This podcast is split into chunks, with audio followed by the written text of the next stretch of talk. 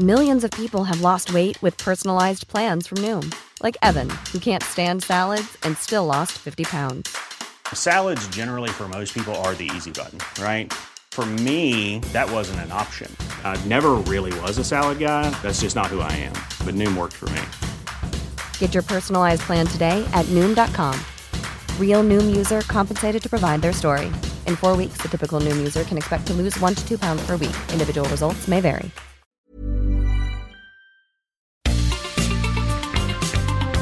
Heraldo Media Group presenta la información y el entretenimiento que usted necesita para estar enterado también en su descanso. Alejandro Sánchez y el informativo Heraldo fin de semana. Por el Heraldo Radio, con la H que sí suena y ahora también se escucha.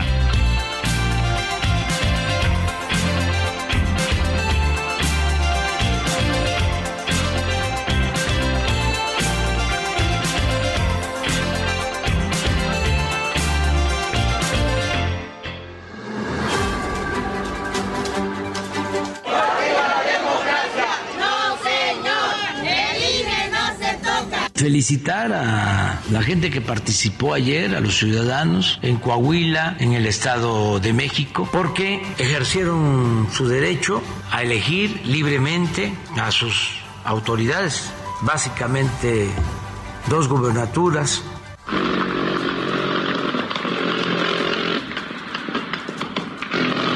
Y nos hemos puesto como fecha el próximo lunes 26 de junio fecha máxima para informar el proceso, el método que será incluyente, que será abierto, que involucrará a la sociedad de los 32 estados.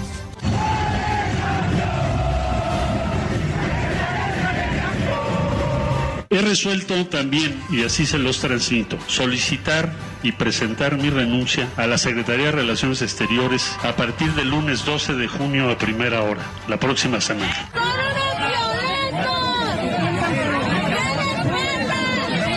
No lo voy a calificar ni mucho menos. Eh, yo tengo mucho respeto por Marcelo y por todos nuestros compañeros y compañeras y mi opinión es esa, que hay que respetar los estatutos. A ver, yo más bien lo diría así. Es un, es un tema de género, es tiempo de mujeres, pero también es un tema de proyecto de nación.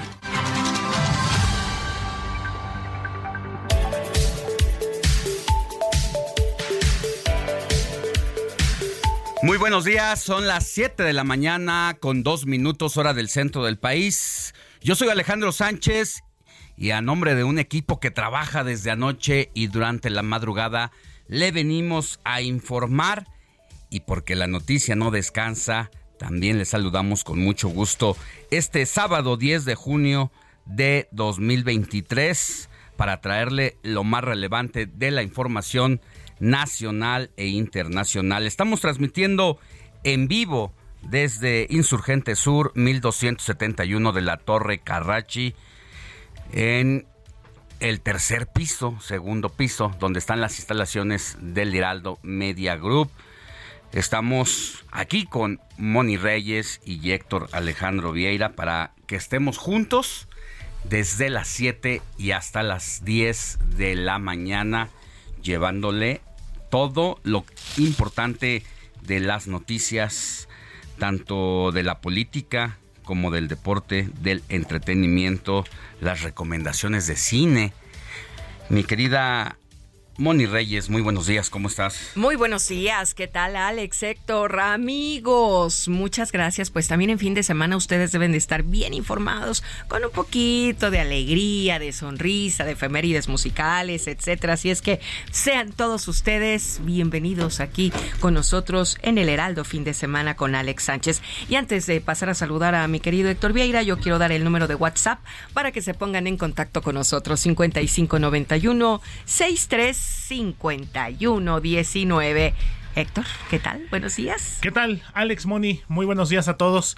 Excelente sábado, excelente fin de semana pues bastante cargado de información. No por ser fin de semana deja de fluir la información y sobre todo en materia político electoral, Alex Moni, pues no hay plazo que no se cumpla. Estamos prácticamente a poco más de 24 horas de que Morena lleve a cabo su reunión de su Consejo Nacional en el que ya se estarán definiendo las bases para el proceso de selección de su candidato a la presidencia de la República en 2024 y bueno, todo comenzó el pasado lunes Alex Moni con el anuncio del secretario todavía ya en sus últimas horas como canciller, Marcelo Ebrard, quien anunció su salida, su renuncia al cargo, la cual será efectiva a partir de este lunes. Anunciaron también lo propio el diputado del Partido del Trabajo, Gerardo Fernández Noroña, el senador La Corcholata Verde, senador del Partido Verde, Manuel Velasco, y bueno, ya prácticamente Adán Augusto López, secretario de Gobernación, también lo está haciendo. Y bueno, es cuestión de esperar. La que se ha mantenido más cauta en ese sentido es la jefa de gobierno de la Ciudad de México, Claudia Sheinbaum, quien pues dijo que esperará a lo que se defina mañana en el Consejo Nacional, pero pues al ser prácticamente regla general, estaríamos esperando el lunes un anuncio de su licencia al cargo, Alex. Ya hablaremos de todo lo que representa este Consejo Nacional de Morena cuyo presidente de este consejo que debe de definir las reglas y el método con el que se va a elegir al aspirante presidencial por parte de Morena es nada más y nada menos que Alfonso Durazo, el exgobernador, el actual gobernador de Sonora, expriista y quien trabajó con Luis Donaldo Colosio Murrieta, así como con Vicente Fox, de quien fue secretario particular y luego director de comunicación social. Este personaje acomodaticio que ha estado en la mayoría de los colores partidistas, pues hoy es nombrado presidente del Consejo Nacional de Morena para ir a hablar duro este domingo en un hotel de aquí de la Ciudad de México con cada una de las corcholatas y con sus grupos que van a estar ahí, que son parte del Consejo Político Nacional, pues para poner estas reglas. No se espera que sea un día de campo. De todo eso vamos a hablar más adelantito. Mientras tanto, así arrancamos con la información.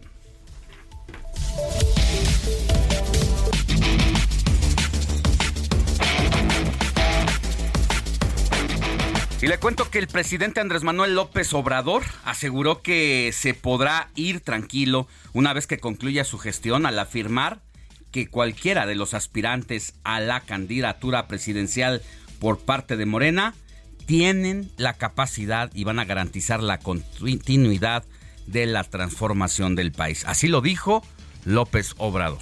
Me voy tranquilo por dos o tres razones. Primero, porque soy partidario del sufragio efectivo, no reelección. Soy maderista. Segundo, porque hay relevo. Me puedo ir tranquilo porque cualquiera de los que puedan sustituirme tiene capacidad. Los conozco. Y van a garantizar continuidad con cambio. Más adelante mi querida Moni Reyes, el presidente de la República, bueno, pues hizo una gira al interior del país y justo pues llama la atención que a año y medio prácticamente de que deje la presidencia de la República, pues ya piensa en el retiro porque ya las corcholatas, vamos, que han inquietado al interior. Pero, ¿qué más hay, Moni? Pues de gira eh, de trabajo por Chiapas, el secretario de Gobernación, Adán Augusto López, reconoció que podría ser su último evento como representante del presidente López Obrador ante su inminente renuncia para buscar la candidatura de Morena a la presidencia de la República. Es la voz de Adán Augusto López. Pellicer decía, junio me dio la voz, la silenciosa música de un callar, un sentimiento pero yo aquí no puedo callar nada. Y por eso, por el cariño, el aprecio, el reconocimiento que les tengo, yo quiero agradecerles que estén aquí esta tarde.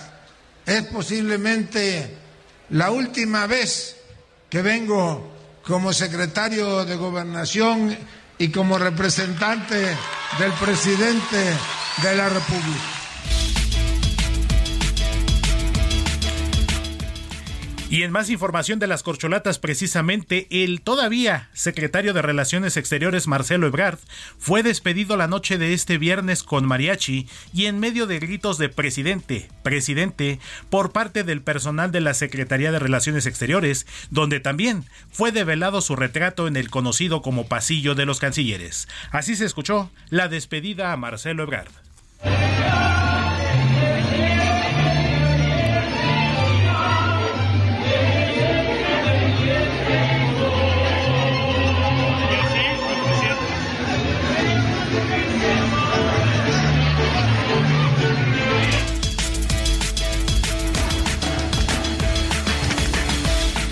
Por su parte, el presidente nacional de Morena, Mario Delgado, afirmó que ya está todo listo para realizar el Consejo Nacional de Morena, al que definió como la máxima autoridad al interior del partido, que va a definir la ruta que según él los llevará al triunfo electoral de 2024. Es la voz de Mario Delgado. El Consejo Nacional es la máxima autoridad de nuestro partido y vamos a definir un tema muy importante, la ruta, el proceso que debemos de seguir para elegir al coordinador o coordinadora de la defensa de la cuarta transformación a nivel nacional. Tiene que ser un proceso incluyente, equitativo, parejo para todos. Tiene que ser una contienda real. Y bueno, pues en más de las corcholatas les tendremos el reporte completo sobre sus últimas actividades en sus cargos a un día de llevarse a cabo el Consejo Nacional de Morena, en el que se definirán las reglas para las elecciones del candidato presidencial. Y en más información, como cada sábado, nuestra colaboradora y directora de la consultora MW Group, Jimena Céspedes, nos compartirá los datos e impresiones de los temas políticos que marcaron la semana. Y en esta ocasión, el desfile de presidenciables para el 2024 marcó la conversación digital. Oiga, y las elecciones de la semana pasada no solo fueron una jornada entre adversarios políticos, con vencedores y vencidos, también representaba la oportunidad de vencer al abstencionismo, principalmente entre los jóvenes. Y entre los jóvenes que tienen de 19 a 39 años de edad. Más adelante le vamos a compartir interesantes datos al respecto, pero sobre todo también los testimonios de este sector de la población para escuchar de viva voz por qué no les interesa votar. ¿Qué es lo que les hace que no confíen en los políticos y vayan a las urnas a las jornadas electorales? Vamos a escucharlos más adelante porque sin duda este tema se convierte en uno de los principales temas no solamente para los candidatos o aspirantes a puestos de elección popular, sino para toda la sociedad. Porque mire, salir a votar el 40% de un padrón del 100% quiere decir que 6 de cada 10 personas no quieren ejercer su derecho al voto. Y si un candidato con ese universo de 6 de cada 10 o más bien de 4 de cada 10 personas salen a votar, imagínense ese 40% se reparte entre 3 o 4 candidatos. ¿Con qué porcentaje están llegando a gobernar nuestros gobernadores o nuestros representantes ante el poder legislativo? Con un 20-30% de ese universo del 40 de un total de 100. Es decir, pues prácticamente llegan debilitados al poder. De todo esto vamos a hablar más adelante. La Universidad Nacional Autónoma de México anunció que interpondrá denuncias por los actos vandálicos que sufrieron varios inmuebles de Ciudad Universitaria tras la marcha efectuada este viernes por alumnos de la Facultad de Artes y Diseño. Y en información de seguridad y justicia le comento que el caso de los trabajadores del call center de Zapopan, Jalisco, que fueron ejecutados, ha puesto en evidencia la crisis de seguridad que se vive, no solo en aquella entidad, sino a nivel nacional. De esto hablaremos más adelante con Rubén Ortega Montes, especialista en temas de seguridad nacional. En temas, pues, de deportes, el sábado el Manchester City, el Inter de Milán van a definir al nuevo campeón de la Champions League. Además, continúa la pugna entre Ana Gabriela Guevara y las seleccionadas de natación artística. Todo esto con nuestro compañero Luis Enrique Alfonso. En temas internacionales, tal parece que al expresidente de Estados Unidos, Donald Trump, se le da con facilidad meterse en líos con la justicia, pues ahora enfrenta 37 cargos por sustraer documentación de la Casa Blanca. De eso hablaremos con nuestro colaborador Juan Guevara desde la Unión Americana. Comparte tus comentarios y denuncias en el WhatsApp del informativo fin de semana. Escríbenos o envíanos un mensaje de voz al 55 91 63 51 19.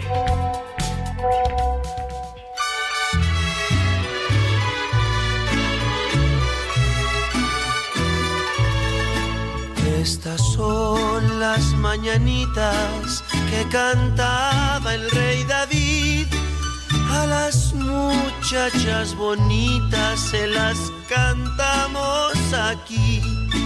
Despierta, mi bien, despierta. Mira que ya amaneció. Ya los pájaros. Mi querida Moni Reyes, ¿a quién tenemos que correr a abrazar el día de hoy? Hoy 10 de junio le vamos a dar un abrazo a quien lleve por nombre Petra, Amancio, Arrecio, Maurino. Diana, Eduardo, Enrique, Juan y Tomás. A todos ellos muchas, pero muchas felicidades. Y bueno, pues hoy es día de Petra y vamos a platicar un poquito acerca de la historia de esta santo.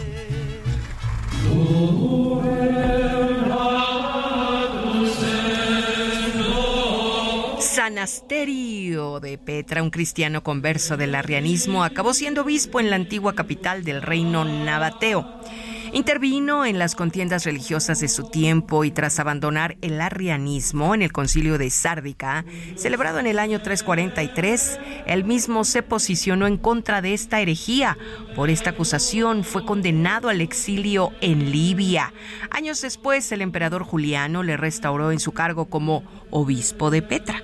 En el año 362 aparece en el concilio de Alejandría junto a San Atanasio, obispo de este país, y también varias veces desterrado y obligado a abdicar por el arrianismo. Elogió a San Asterio en varios de sus escritos. Su fecha de la muerte se desconoce con exactitud, pero se estima tuvo lugar en el año 365.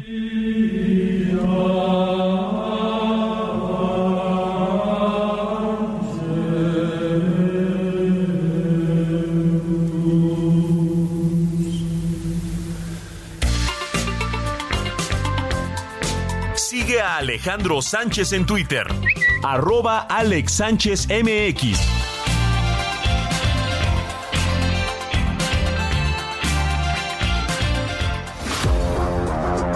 Deportes con Luis Enrique Alfonso.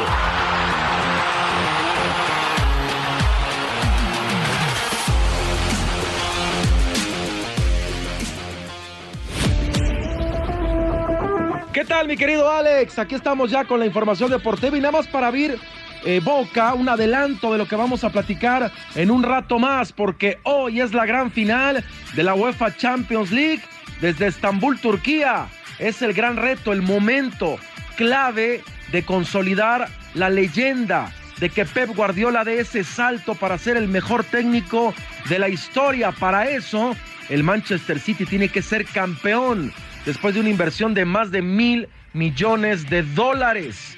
Es una oportunidad única para que Josep Guardiola pueda levantar la orejona. El Internacional de Milán está enfrente, un equipo rocoso, trabado, complicado. La historia, la historia en un rato más para conocer los protagonistas, los retos y también las rivalidades de un partido que va a paralizar al mundo, la final de la UEFA Champions League. De eso y otras cositas platicaremos en un momento.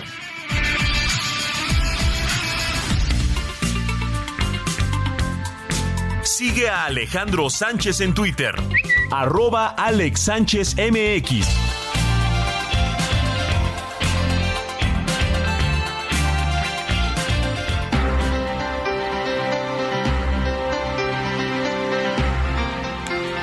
Vámonos también con un adelanto de nuestra compañera Nayeli Ramírez sobre las recomendaciones de eventos y toda la información del mundo de los espectáculos. Es nuestra colaboradora y editora de la sesión de la sección Escena en el Heraldo de México.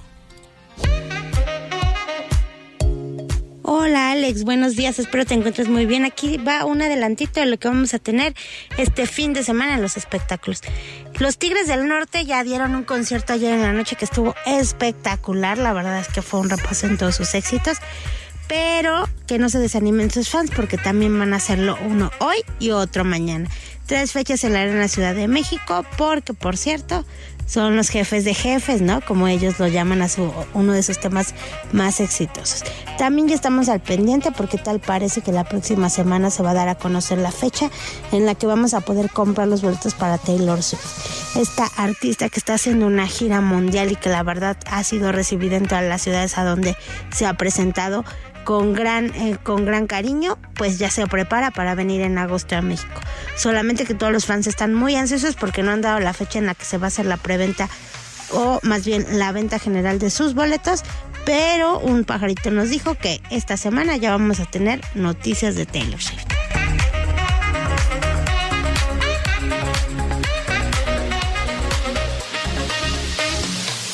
Alejandro Sánchez y el informativo Heraldo fin de semana.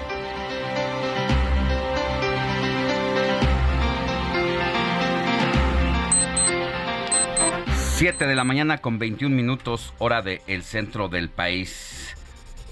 Vamos a hablar ahorita con nuestra colaboradora Jimena Céspedes de MW Group, quien nos va a compartir datos e impresiones de los temas políticos que marcaron la semana y en esta ocasión, ¿cuál cree que haya sido el tema? Pues nada más y nada menos que el desfile de los presidenciables para el 2024 marcó la conversación digital.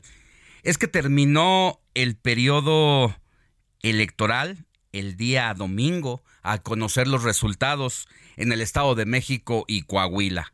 Coahuila, como sabes, se lo lleva el PRI, el Estado de México se queda morena y al día siguiente, pues tanto el presidente de la República como los aspirantes presidenciales se fueron a una cena ahí muy cerca de Palacio Nacional y después de ello, bueno, pues anunció Marcelo Ebrard que se va del el gabinete y todo eso cambió las cosas.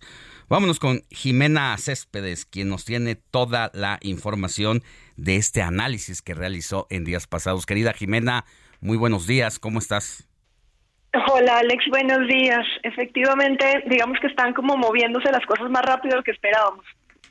Sí, sabíamos que al terminar el proceso electoral del Estado de México y Coahuila, estábamos empezando, como lo hemos definido aquí en el Heraldo Media Group, la ruta 2024, pero no sabíamos que con esta intensidad, que con este calor político, y lo que yo me pregunto es si ya Marcelo Ebrard sabe algo.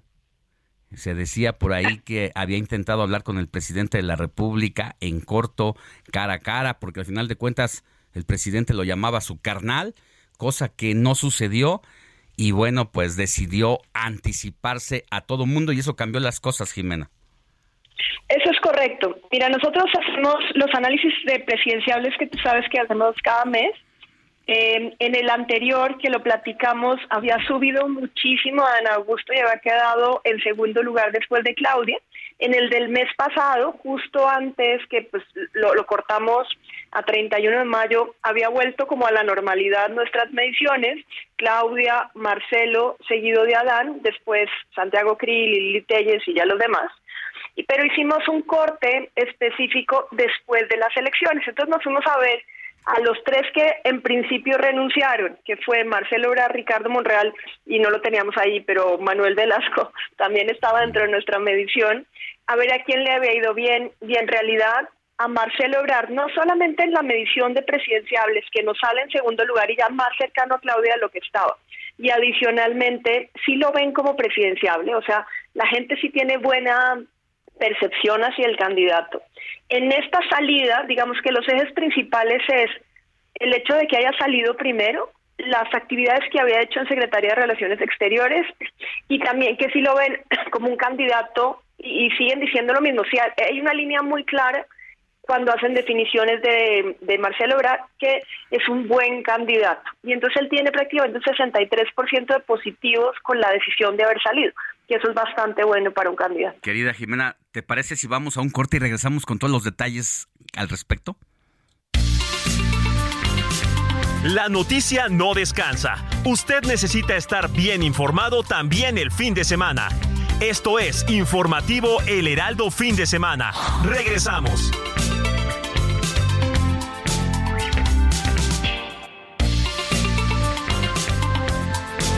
Siga en sintonía con la noticia. Alejandro Sánchez y el informativo Heraldo fin de semana. Continuamos.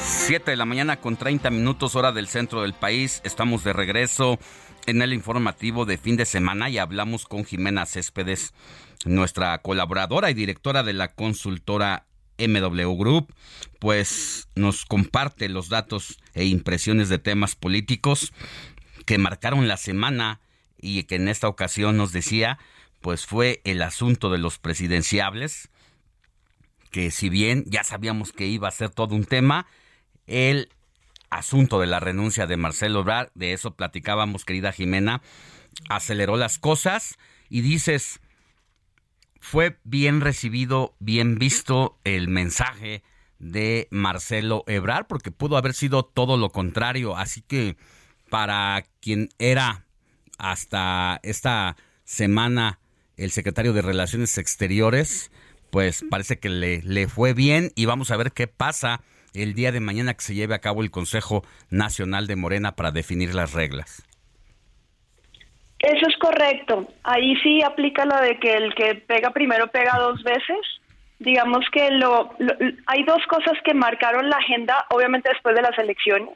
La primera, y si vas a ver en el como en la curva de temas, el lunes a primera hora, lo primer, aparte de digamos que los resultados y, y que fue bastante bien, creo que ahí sí como que la agenda pública dijo que el ganador había sido el INE porque había sido unas elecciones bastante transparentes y muy bien organizadas, comenzó a moverse un rumor de que el presidente iba a llamar a, una cena a Marcelo Ebrard. Eso era lo que salía en redes sociales que después nos enteramos que fueron los gobernadores y las demás corcholatas, en ese momento fue lo que salió y el primero que mencionó que iba a tener ese evento era eh, Marcelo Ebrard y en la noche también fue el primero que citó a los a los medios de comunicación al día siguiente. Entonces, por lo menos en temas digitales estuvo bien manejada la conversación y eso también le ayudó a que fuera el primero, por lo menos el más visible, de los candidatos de Morena durante toda la semana.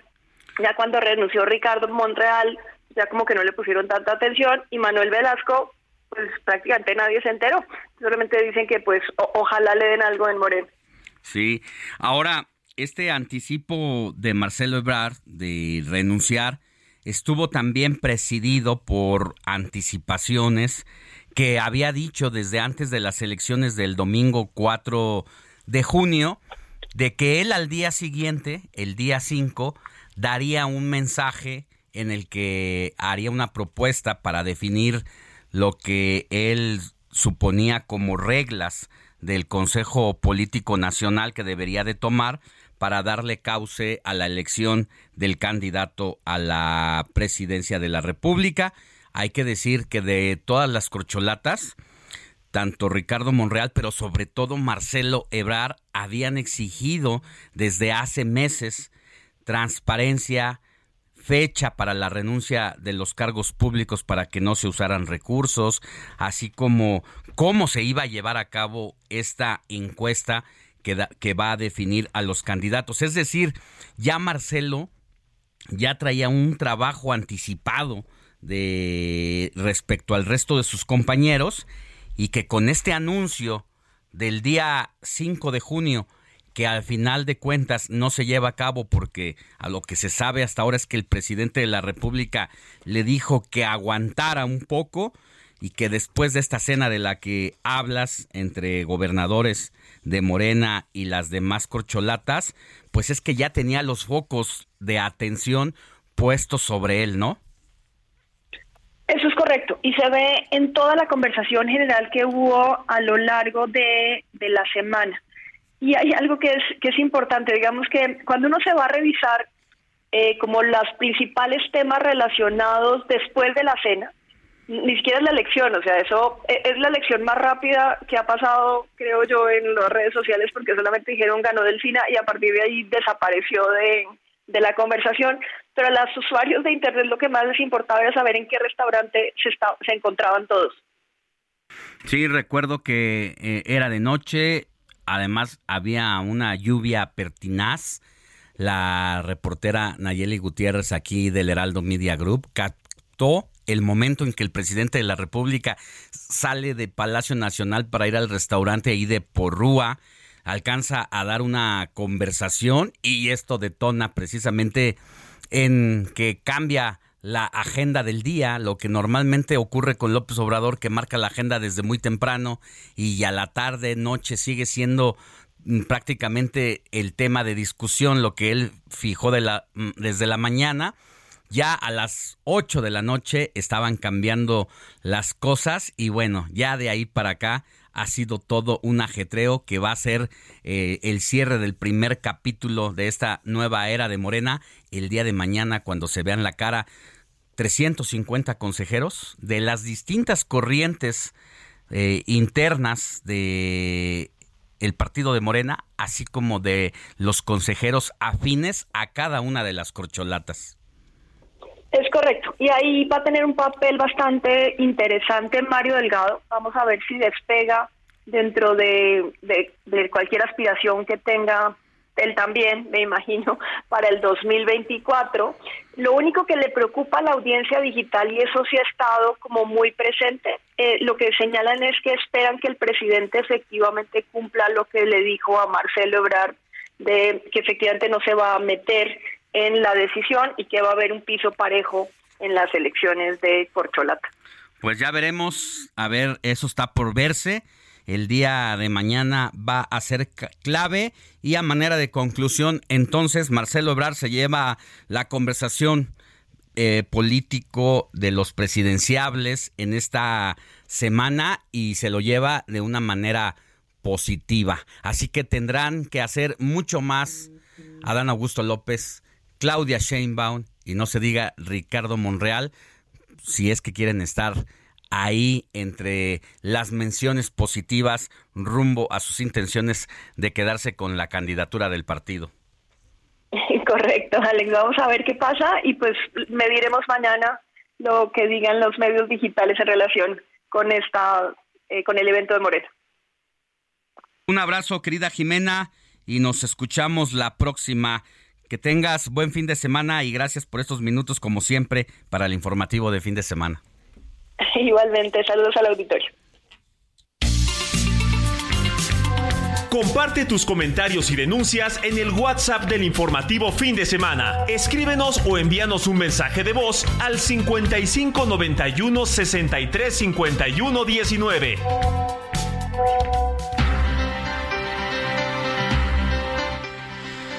Vámonos hasta Coahuila, allá en la laguna. Usted ya estaba familiarizado con Ethel Arredondo o familiarizada, eh, que en este trayecto rumbo a las elecciones de el domingo pasado, pues nos vino dando todo el pulso de lo que ocurría allá en esta contienda que terminó totalmente la balanza inclinada para el aspirante y ahora pues ya gobernador electo Manolo Jiménez del Partido Revolucionario Institucional.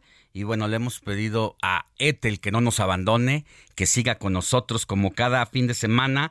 Y a partir de ahora, pues estará ya aquí de base a esta hora de la mañana de sábado para que con ella echemos un vistazo a la agenda que ha marcado la semana, los temas de la región de la laguna e incluso lo que pasa también del lado de Coahuila, ya un poquito más allá, y Durango. Ella es nuestra jefa de información del Heraldo Radio La Laguna, donde nos escuchan allá por el 104.3 de FM y también de las perspectivas de lo que está por venir allá en su entidad y en la región norteña. Mi querida Etel, qué gusto y gracias por aceptar estar con nosotros ya a partir de ahora cada sábado. Hola Alex, muy buenos días. Pues muchas gracias por la bienvenida. Así es, pues nos escuchamos desde acá, desde la comarca lagunera aquí donde eh, se reúnen dos entidades, Coahuila y Durango, y por eso precisamente cada fin de semana pues vamos a estarles platicando de información eh, importante en relación ya sea a Coahuila o Durango, ya que aquí pues se integra la comarca lagunera por municipios de estas dos entidades de la República y si estás de acuerdo, como ves y te platico las notas más relevantes de esta semana. Por favor, y sobre todo después de este triunfo aplastante de la coalición va por México, pero bueno, hay que decirlo. Y honor a quien honor, merece la manera en que se tejió esta candidatura al gobierno con tanta anticipación, pues hace y da lecciones para muchos suspirantes, ¿no?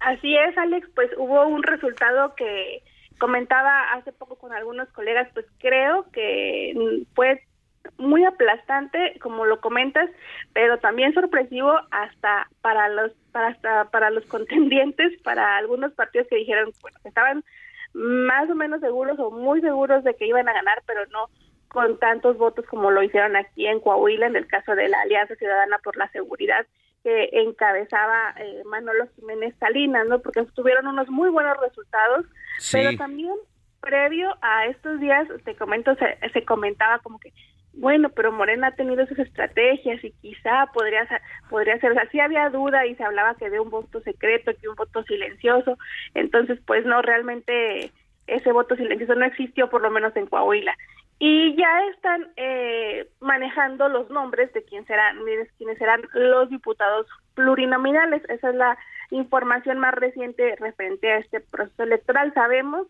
que los diputados, los 25 diputaciones que se contendían eh, en, en, las urnas, pues las, 20, las 25 se las ganó la Alianza Ciudadana. Sin embargo, las nueve diputaciones plurinominales que formarán parte del próximo Congreso en Coahuila, pues se, se presume que dos serán del PRI y el resto se distribuirán entre el PT, la UDC y el Partido Verde de, de, México, de acuerdo con la lista difundida, pues José Alberto Hurtado Vera, Delia Aurora Hernández, Alvarado, Magali Hernández y Berta Dalila Vázquez estarán por parte de Morena en las pluris, por el PRI, José Lauro Villarreal Navarro, él es de acá de Torreón, y María Eugenia Calderón Amezcua. Por el PT, Antonio Flores Guerra, quien era uno de los que contendían en las urnas, pero eh, no ganó, no tuvo el triunfo. Y por el Verde, Jorge Arturo Valdés Flores. Y por UDC, Zulma Berenice Guerrero Cázares. Esos fueron como que los nombres que se están manejando que van a irse a las pluris. Esa es la nota pues trascendente en cuanto a este proceso electoral en Coahuila. importante este dato que nos das de que entonces va a haber una mayoría también de la coalición. Así es, va a haber una mayoría en el Congreso del Estado de Coahuila de esta Alianza Ciudadana eh, y pues las pluris van a ser así de, repartidas de, este, de, esta, de esta forma, así que pues va a haber poca presencia de partidos de oposición, sin embargo esperemos pues que sea eh, suficiente o que tenga realmente el valor que se necesita para que pueda haber si se puede algún balance no en el Congreso del Estado y déjame te platico Alex que acá en la parte de Durango ayer hubo un evento en la región lagunera en Gómez Palacio en el Museo del Acertijo que se ubica acá en la comarca lagunera y se dio a conocer que en la región Laguna ya existen dos empresas confirmadas que serán proveedoras de Tesla que se van a instalar acá en Gómez Palacio. Durango actualmente representa un estado atractivo, dicen, así como Coahuila, para estas nuevas inversiones debido a su ubicación geográfica. Y ayer Arturo Ortiz Galán, quien es subsecretario de Desarrollo Económico acá en La Laguna, pues anunció que existen posibilidades de que dos proveedoras de la empresa Tesla se instalen ya acá en La Laguna, ya sea en Gómez Palacio y Lerdo. Estas de las primeras eh, anuncios que se esperaban porque se dijo que acá Coahuila y La Laguna iba a verse muy beneficiada con la instalación de Tesla en Monterrey. Pues bueno, ayer ya se hizo un poquito más oficial y se dijo que dos empresas ya están por instalarse acá en la laguna de Durango. Coahuila, en la región, acá en Torreón, pues no han hecho un anuncio respectivo, sin embargo también grandes empresas como Costco, pues ya hace poco eh, anunciaron su instalación acá en Torreón, así que pues también señalan que se debe pues a esta a este movimiento, a esta relocalización y pues también a la instalación de Tesla en Monterrey, Alex. Pues miren, a ustedes que nos escuchan allá en el norte o en el centro o en el sur del país a donde llegamos por distintas frecuencias radiofónicas del informativo de fin de semana, esta es la importancia de tener a periodistas como Etela Redondo que nos pueden dar este escenario porque ya va más allá de la localidad. El tema de Tesla sabíamos que iba a dar de qué hablar e iba a generar un impacto positivo para las inversiones, para la generación de empleos, para la producción en nuestro país. Y aquí usted lo está escuchando de viva voz de Etela Redondo, quien nos dice, bueno, pues lo que pasó en Monterrey ha impactado de manera positiva y ahora se va a instalar Tesla en aquella región como parte de la proveeduría y de todo lo que está detonando este proyecto que el gobernador de Nuevo León junto con la presidencia de la República pues definieron que se llevara a cabo después de algunas polémicas ahí. Lo importante es que se dio. Y en cuanto estamos de comunicación entre Monterrey y la región donde se van a instalar estas proveedurías de Tesla, mi querida Etela Redondo? Mira, Alex, aquí de Torreón a, Saltillo hacemos aquí alrededor de dos horas y de camino y de Torreón a Monterrey cuatro horas y media. Ya. Pues va a ser un buen corredor, un buen clúster allá en la frontera de lo que está pasando y yo creo que una vez que instalen estas plantas, estas proveedurías que estén funcionando, se van a detonar otras cosas de manera interesante. Y aquí cada fin de semana nos vas a estar platicando de eso y más, mi querida Ethel, yo te lo agradezco mucho, agradezco que te desmañanes en tu día de descanso para seguir informando y haciendo esto que tanto nos gusta, tener este espacio contigo y a la vez pues con toda la audiencia del Heraldo Radio en todo el país.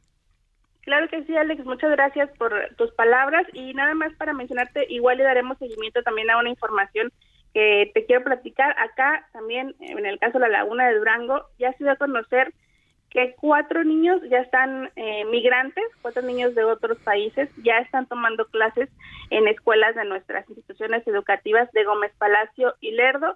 Ya fueron bienvenidos y según las autoridades de la Subsecretaría de Educación van a ser cuatro escuelas por lo pronto las que van a estar preparadas para recibir a niños migrantes. Se decidió hacer el anuncio para que los padres de familia sepan desde la existencia de este programa de que se van a abrir las puertas a los niños y que también hablar hablar de los beneficios porque señalaba el, el secretario de, el subsecretario de educación pues son niños que que vienen de otros incluso de otros continentes que hablan en otros idiomas y que en ocasiones como los niños de Haití o de Francia pueden hablar inglés y pueden ser hasta beneficioso para los niños laguneros y pues dieron a conocer esta esta situación y esperemos pues que las familias den la bienvenida eh, a estos a estos alumnos y que sea una situación que podamos abordar de manera prudente y como se debe, ¿no? Porque como decía el funcionario de educación, el derecho a la educación es un derecho humano. Definitivamente, pues vamos a estar pendientes de este tema que pues va a estar dando de qué hablar y que va a ser un tema permanente de aquí a un largo tiempo seguramente, mi querida Ethel. Y antes de que te vayas, nada más me había quedado con la duda sobre el tema de la conformación del nuevo Congreso allá y después de que... ¿Cuántas son las diputaciones eh, que se eligen por voto directo? ¿Son 25? 25. de estas 25, ¿cuántas se lleva el PRI y la coalición? Todas. O sea, carro completo. Así es. ¿Qué pasa con Antonio Antolini, que es pues un personaje polémico eh, de la 4T, que ha querido ser legislador por todos lados y nomás no se le había dado? ¿Vuelve a fracasar o sí va a llegar? No, pues porque aquí los nombres que, que estamos viendo en las listas no aparece, no estuvo agraciado dentro de los primeros lugares, así que pues no no alcanzó a esta en esta lista. Él ofreció en esta semana una rueda de prensa donde dijo, dio, a conocer un nuevo movimiento de, de, Morena en Coahuila que para prepararse para el 2024 también habló de su apoyo a, a la candidata Claudia Sheinbaum en, para esta carrera el 2024 ofrece una rueda de prensa pero pues es parte del trabajo que va a hacer ahora porque una diputación al parecer no se va a llevar. No, bueno, pues con estos personajes mejor que que ni apoye a la jefa de gobierno, nomás es un ave de mal agüero, se mueve por aquí, se mueve por allá y nomás no llega. Ya lo veíamos a lo que era este joven intelectual de izquierda, ¿no? Acabó bailando ahí TikToks para que intentar llamar la atención del electorado y el electorado simple y sencillamente lo tiene congelado y castigado. Al parecer, Alex, pues seguiremos al pendiente para que se confirmen estos nombres que te mencioné. Ya se van a dar, cuando ya se les entregue pues la constancia o este, daremos también a conocer en este espacio pues la información al respecto. Gracias, Ete, que tengas buen día. Excelente fin de semana, Alex. Muy buenos días para todo el auditorio. Sigue a Alejandro Sánchez en Twitter, arroba Alex Sánchez MX.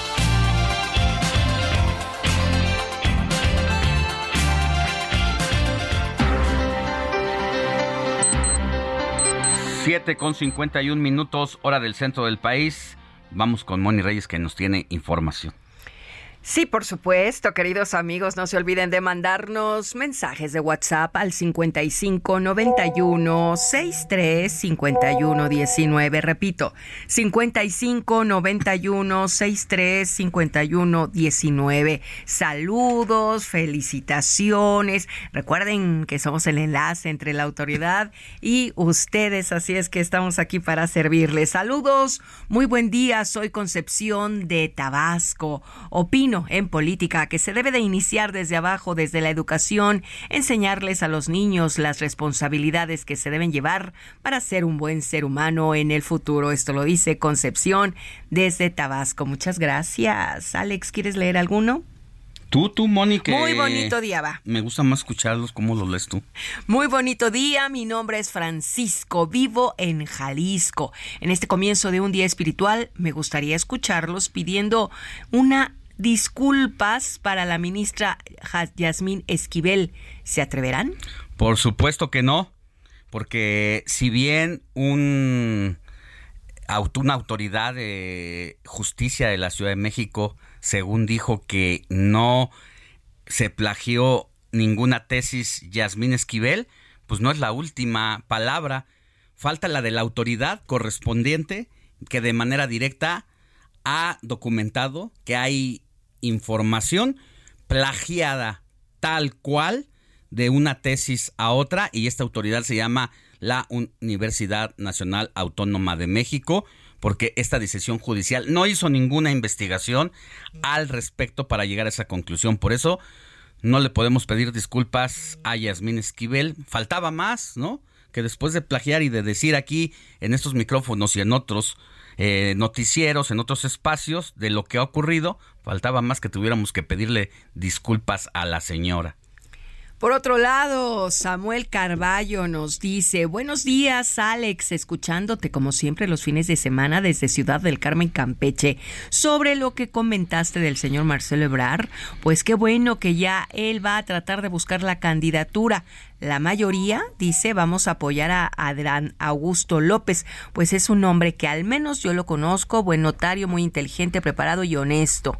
Es un señor de verdad. Esto lo comenta Samuel Carballo desde Ciudad del Carmen, Campeche. Muchas gracias a todos ustedes por comunicarse.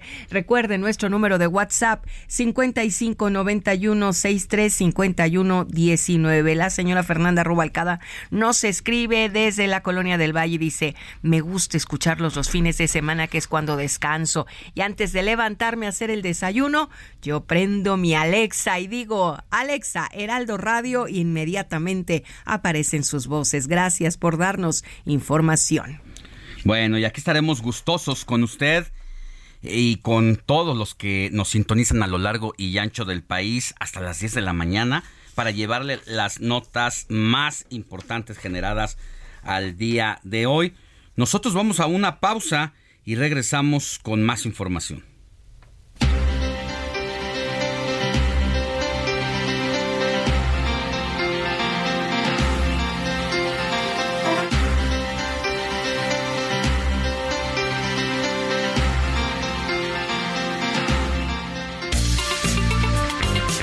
La noticia no descansa. Usted necesita estar bien informado también el fin de semana. Esto es Informativo El Heraldo Fin de Semana. Regresamos.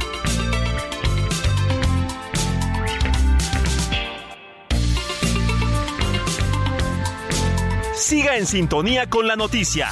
Alejandro Sánchez y el informativo Heraldo Fin de Semana. Continuamos.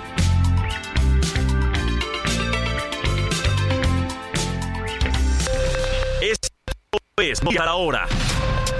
Heraldo Radio le informa.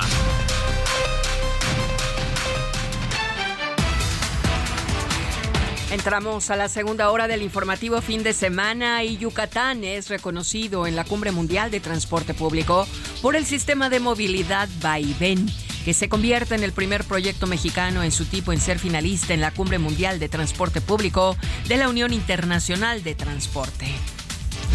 Hace un reconocimiento el alcalde de Coajimalpa de Morelos, Adrián Rubalcaba, y también su agradecimiento por la inmediata intervención de la Policía Auxiliar, que coordinados con la Fiscalía y la Secretaría de Seguridad Ciudadana de la Ciudad de México, encontraron en el paradero Yaqui al menor de edad Roberto R., quien fue reportado como desaparecido por sus familiares la tarde del pasado jueves.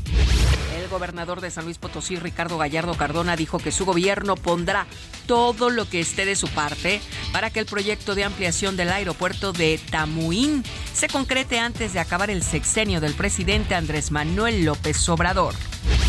Este sábado, hoy, a las 10 de la mañana, tendrá lugar la rodada al desnudo de la Ciudad de México, en donde se recorrerá un circuito de 16 kilómetros. Además, la rodada ciclista tiene el objetivo de promocionar el uso de la bicicleta como forma de movilidad dentro de la capital, así como sus beneficios a la salud de las personas. La salida es en la calle Ignacio Ramírez, Colonia Tabacalera, a un costado del Monumento a la Revolución. En el orbe, recién graduada la joven sueca activista de clima Greta Thunberg anunció este viernes que pondrá fin a su icónica huelga escolar tras haber terminado los estudios secundarios en su país.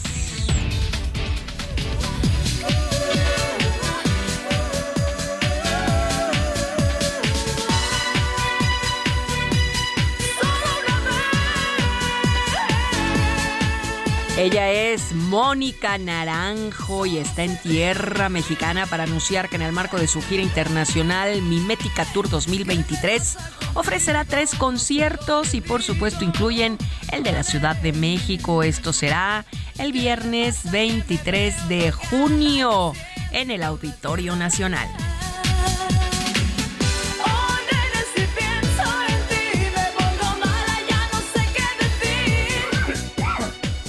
8 de la mañana con 3 minutos, tiempo del centro de México. Estamos en vivo, claro, aquí en el Heraldo Radio 98.5 FM para llevarles toda la información en el informativo fin de semana que conduce Alex Sánchez.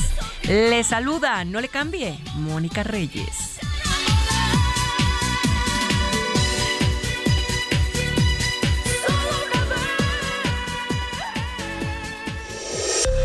Esto fue Noticias a la Hora.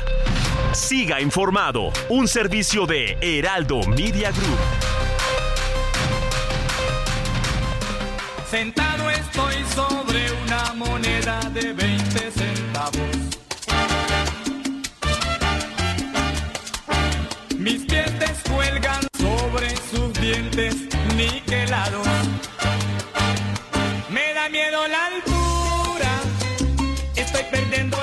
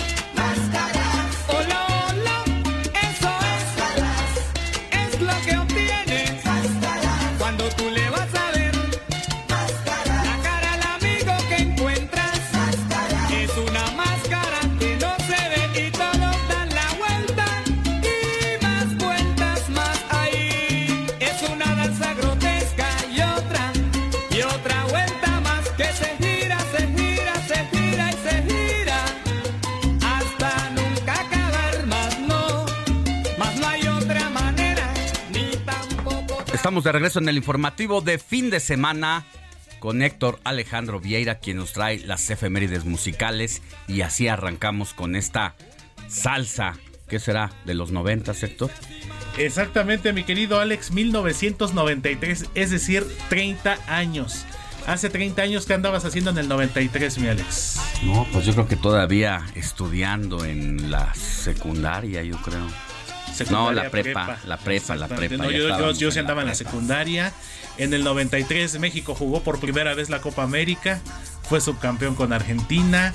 Eh, se le quitaron los tres ceros al peso mexicano. Asesinan a año. Colosio. Colosio en el... No, Colosio fue en el 94.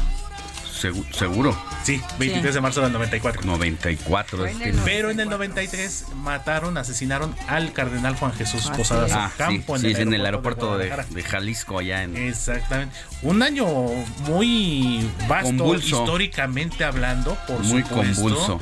Y mira lo que son Y las además cosas. se cocinaba todo para el Tratado de Libre Comercio que vino a cambiar todas las cosas. ¿Te acuerdas de esa frase de Fayuca que ya ni existe? Lo que era la Fayuca. Todo lo que venía importado de los. Estados Unidos de una manera Voy ahí a comprar como- fayuca. Voy a la Fayuca aquí Voy a Tepito. Fayuca. Vamos a Tepisur. O los tianguis se vendía fayuca, esa es Sí, donde lo compraste, esos tenis, esa bolsa, etcétera. Ahí la fayuca. Sí, sí, sí. Era Fayu, era Fayu, tuve un tío, ¿no? Que Exactamente. traía Fayuca y era el Fayuquero, así le apodaban, ¿verdad? Y mira cómo ha cambiado la vida en estos últimos 30 años, Alex Money, justamente. Y pues este tema, como ya es tradición aquí en el informativo de fin de semana, empezamos con mucho sabor. Este tema que se llama Máscaras. Este tema, esta canción es interpretada por la agrupación colombiana Tamba Fuego y forma parte de su disco titulado Atizando, lanzado precisamente en junio de 1993, es decir, está cumpliendo estos 30 años. Y de esta agrupación Alex Money, eh, no recuerdo si por ahí tenga algún éxito, pero creo que esta sí era clásica en las fiestas, en los bailes sonideros, en el microbús, en la combi, por supuesto, en esa época. Claro. Cuando otros cantantes de salsa como Jerry Rivera también hacían su aparición, la orquesta Guayacán hacía vivía sus mejores momentos, al igual que el Grupo Nietzsche, todavía con su fundador Jairo Varela, que en paz descanse. Entonces, sin lugar a dudas, parte de la década de lo que fue los 80s y los 90s en materia de salsa, creo que han sido de los de las aportaciones más importantes, Alex. Sin duda. Gracias, Héctor Vieira. Regresamos con más sorpresitas más adelante. Que es solo un altar, lo que tú te mereces, y que nadie más, y hasta Dios y los santos. Sigue a Alejandro Sánchez en Twitter. Arroba Alex Sánchez MX.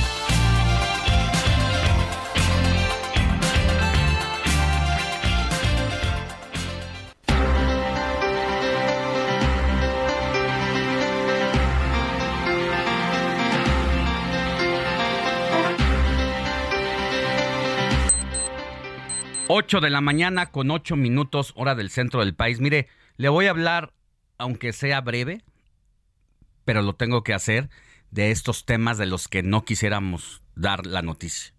Pero es necesario, porque los familiares no merecen estar en la zozobra ni en la indiferencia de las autoridades y mucho menos en la criminalización de las víctimas como lo han hecho autoridades de Jalisco. Hace unos días encontraron sus cuerpos, esto fue exactamente hace más de una semana, en 45 o 50 bolsas de plástico, en predios de allá de el área metropolitana de Guadalajara. Y todavía sus familiares no han podido darle sepultura. No se sabe si estos 45 fragmentos de cuerpos sean de los ocho jóvenes estudiantes que trabajaban en un call center o si son siete o seis. Lo cierto es que el gobernador de Jalisco, Enrique Alfaro, ha justificado este viernes la tardanza del Instituto Forense que determinó el 6 de junio que la identidad de los cuerpos encontrados en una barranca en Guadalajara, la capital del estado, esto el pasado 31 de mayo, sí pertenecen a los jóvenes desaparecidos cuando acudieron a trabajar a un supuesto call center. Ya lo habíamos dicho aquí, el riesgo que representaba decir con facilidad y con irresponsabilidad, ah, es que trabajaban para un call center que a su vez era una fachada del narcotráfico. Sí, pero si Moni Reyes o su servidor queremos trabajar en algún lugar y vamos a esa institución pública, privada, lo que sea, y nos contratan, pues para contestar teléfonos o para el área administrativa del call center, discúlpeme, pero el ciudadano que se mueve a pie, que va a trabajar para mantener una, a una familia, mantener, ayudar a sus padres en los gastos de la casa. No tenemos la capacidad de investigadores de determinar si la empresa en la que voy a trabajar pertenece o no al crimen organizado. Pues entonces, si no, si eso no lo pueden hacer las autoridades, o a menos que lo sepan y los estén dejando accionar, ya estamos hablando de otro tipo de responsabilidades y delitos. Pero si no lo sabe ni el gobierno estatal, ¿cómo lo vas a hacer un ciudadano? Entonces que después asesinen, los desaparezcan y diga la autoridad por quitarse la responsabilidad de encima, ah, es que eran parte del crimen organizado, pues no se nos hace justos. Entonces, en esta situación, pues la línea de investigación principal que apunta por parte de las autoridades, según es que el trabajo que hacía no era del todo legal. Pues todo apunta, pero no saben. Entonces lo que necesitamos es que nos digan quiénes son los machuchones, los de hasta arriba, que forman parte de este crimen o de este grupo delincuencial.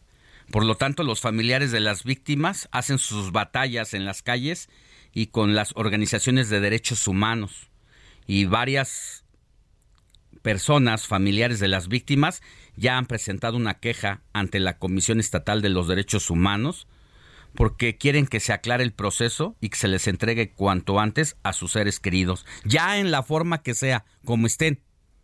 Pero saber que son ellos para darles una sepultura o para incinerar los cuerpos, pero que sus familiares tengan a dónde ir a llorarle a los muchachos. Eso es lo único que se pide. Y mire, mientras tanto, la Fiscalía Estatal dice que está en comunicación con autoridades de los Estados Unidos y que ya se coopera con las agencias internacionales a través de Facebook para la investigación que se sigue en el caso de las operaciones que realizaban desde la supuesta empresa que operaban desde Zapopa y que realizaban actividades del centro de atención telefónica en la que desaparecieron y posteriormente se confirmó el asesinato de ocho de sus colaboradores.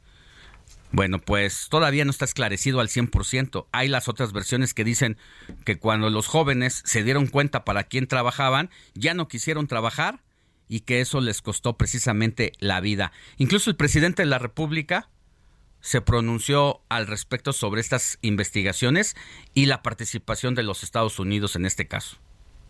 Ya se están haciendo investigaciones, hemos estado atentos a este caso y a otros, en lo que corresponde a Jalisco, trabajando en coordinación con el gobierno del Estado y eh, también eh, tomando en cuenta algunas recomendaciones del gobierno de Estados Unidos, sobre todo en este asunto. Alejandro Sánchez y el informativo Heraldo fin de semana. Me gusta recordar la historia de cómo nos conocimos. Yo bien preguntón y aquí mi compa tan enojón. Hola mi brother, ¿qué tal? Háblame de esa chica de ayer en la fiesta. La de los ¿A poco andamos desveladitas, mi querida Nayeli Ramírez? ¿A dónde te fuiste anoche? Nayeli Ramírez. Bueno, eh, déjeme decirle, Nayeli Ramírez es colaboradora y editora de la sección Escena en el Heraldo de México.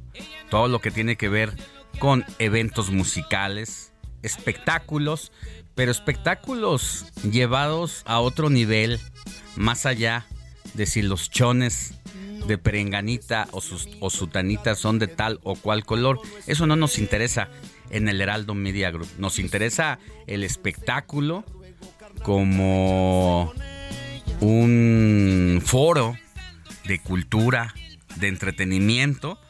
Y eso mi querida Nayeli Ramírez lo sabe hacer muy bien. Pues anoche estuvo en un evento donde estuvieron estos cuates, ya los conoce usted, son los Tigres del Norte, los más grandes representantes de la música regional mexicana. Y mire, no paran de tocar presentación tras presentación, grupos nuevos, sensaciones que rompen todos los récords como el doble P, Peso Pluma, Natanael Cano y otros. Pero los Tigres del Norte siguen siendo los padres de la regional mexicana. Y te preguntaba, mi querida Nayi Ramírez, ¿a poco estamos desveladitas? este se me va a escuchar un poquito raro, pero sí, estamos desvelados porque ayer nos fuimos a ver a los jefes de jefes a la Arena Ciudad de México y pues se rifaron otra vez como, como suelen hacerlo ellos. Alex, muy buenos días. Oye, como dicen, una chamba de esas, ¿no? Pero también me canso de llegar muy tarde a mi casa. me canso de cantar tanto. Me canso de cantar, de... De, levantar el vaso y decir salud. Exacto, sí, también no creas, también es cansado. No, no, está bien. Decía, la verdad es que son los más grandes representantes de la regional mexicana y cómo le hacen para sobrevivir nuevas, nuevas corrientes musicales dentro del propio género, dentro de artistas nuevos, jovencitos que la revientan, pero al otro día desaparecen. Y bueno, ellos están aquí constante y sonante.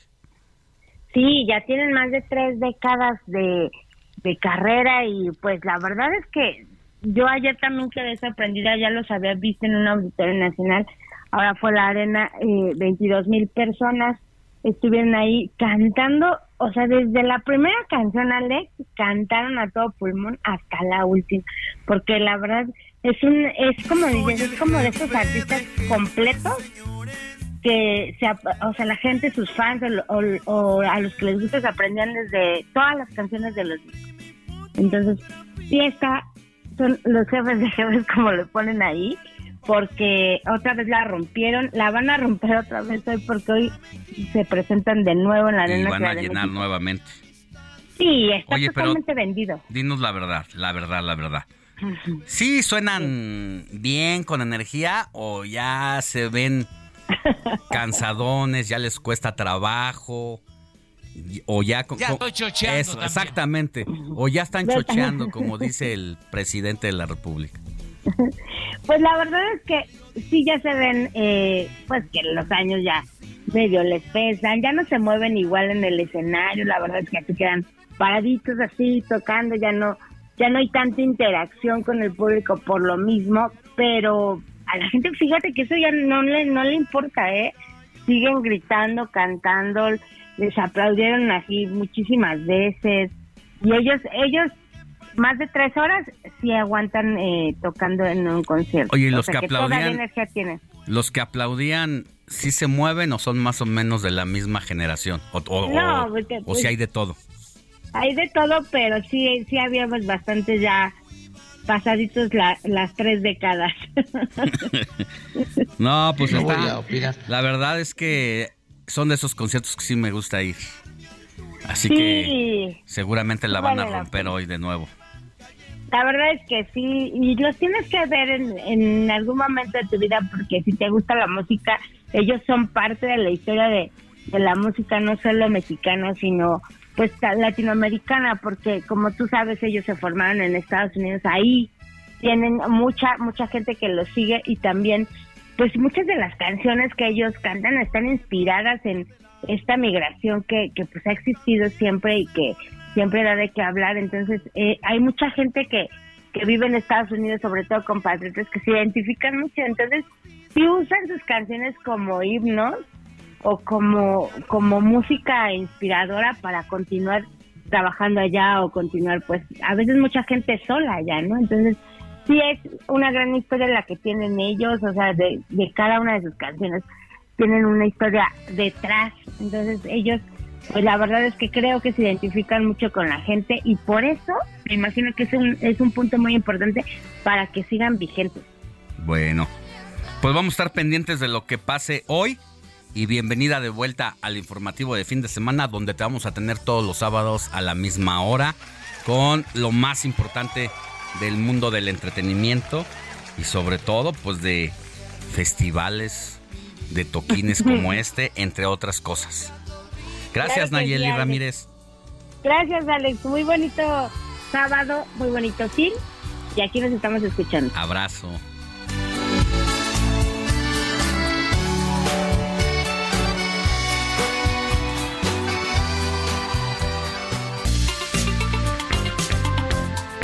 Sigue a Alejandro Sánchez en Twitter. Arroba Alex Sánchez MX.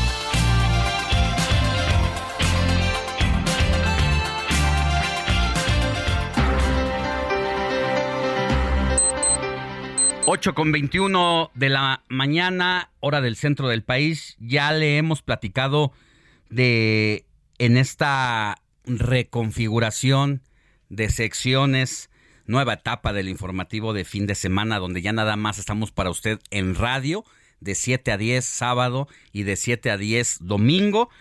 Pues estamos echando mano y presumiendo a nuestros talentos de todo el país, tanto en el norte, estábamos hablando hace rato con Etel Arredondo allá en la laguna, y hoy vamos al otro lado de la República Mexicana con Judith Díaz. Ella es conductora en el Heraldo Radio de Yucatán y al igual todas las semanas de sábado, todos los días sábados, la vamos a tener aquí en este espacio, en esta hora, para echar un vistazo a la agenda que marcó los temas allá. Bienvenida Judith, gracias por estar con nosotros.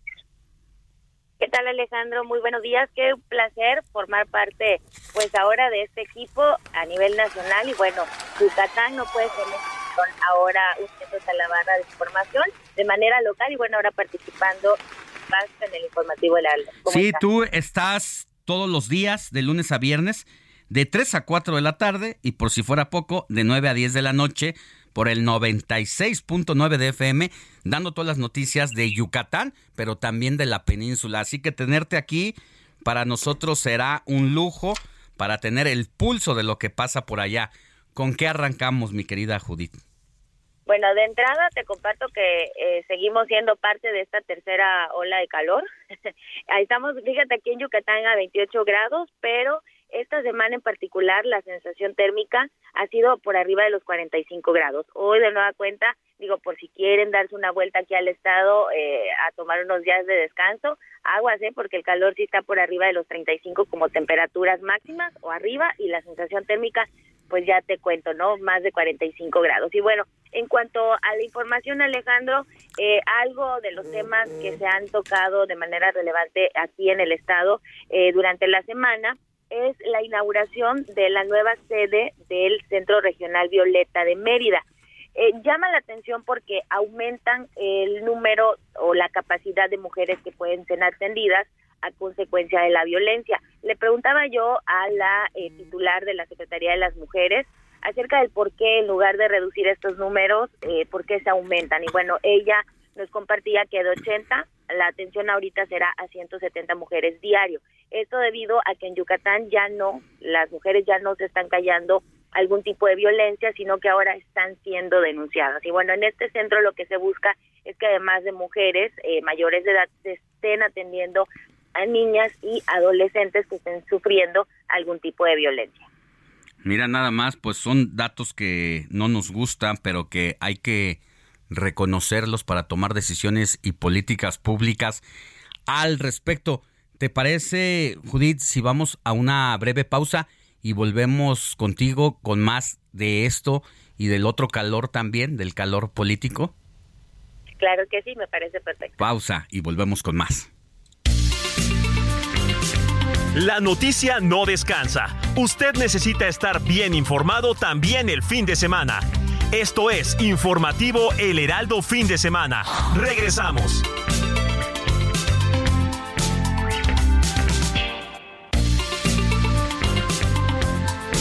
Siga en sintonía.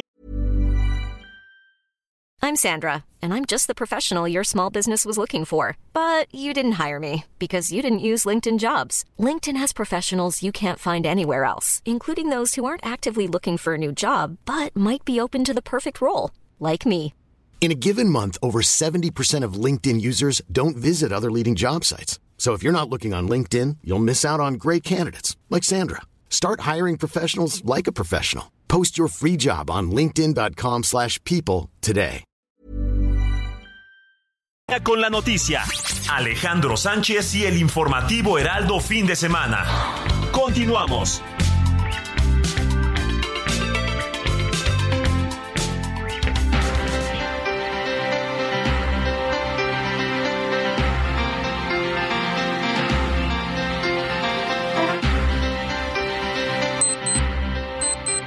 Ocho de la mañana con 30 minutos hora del centro del país.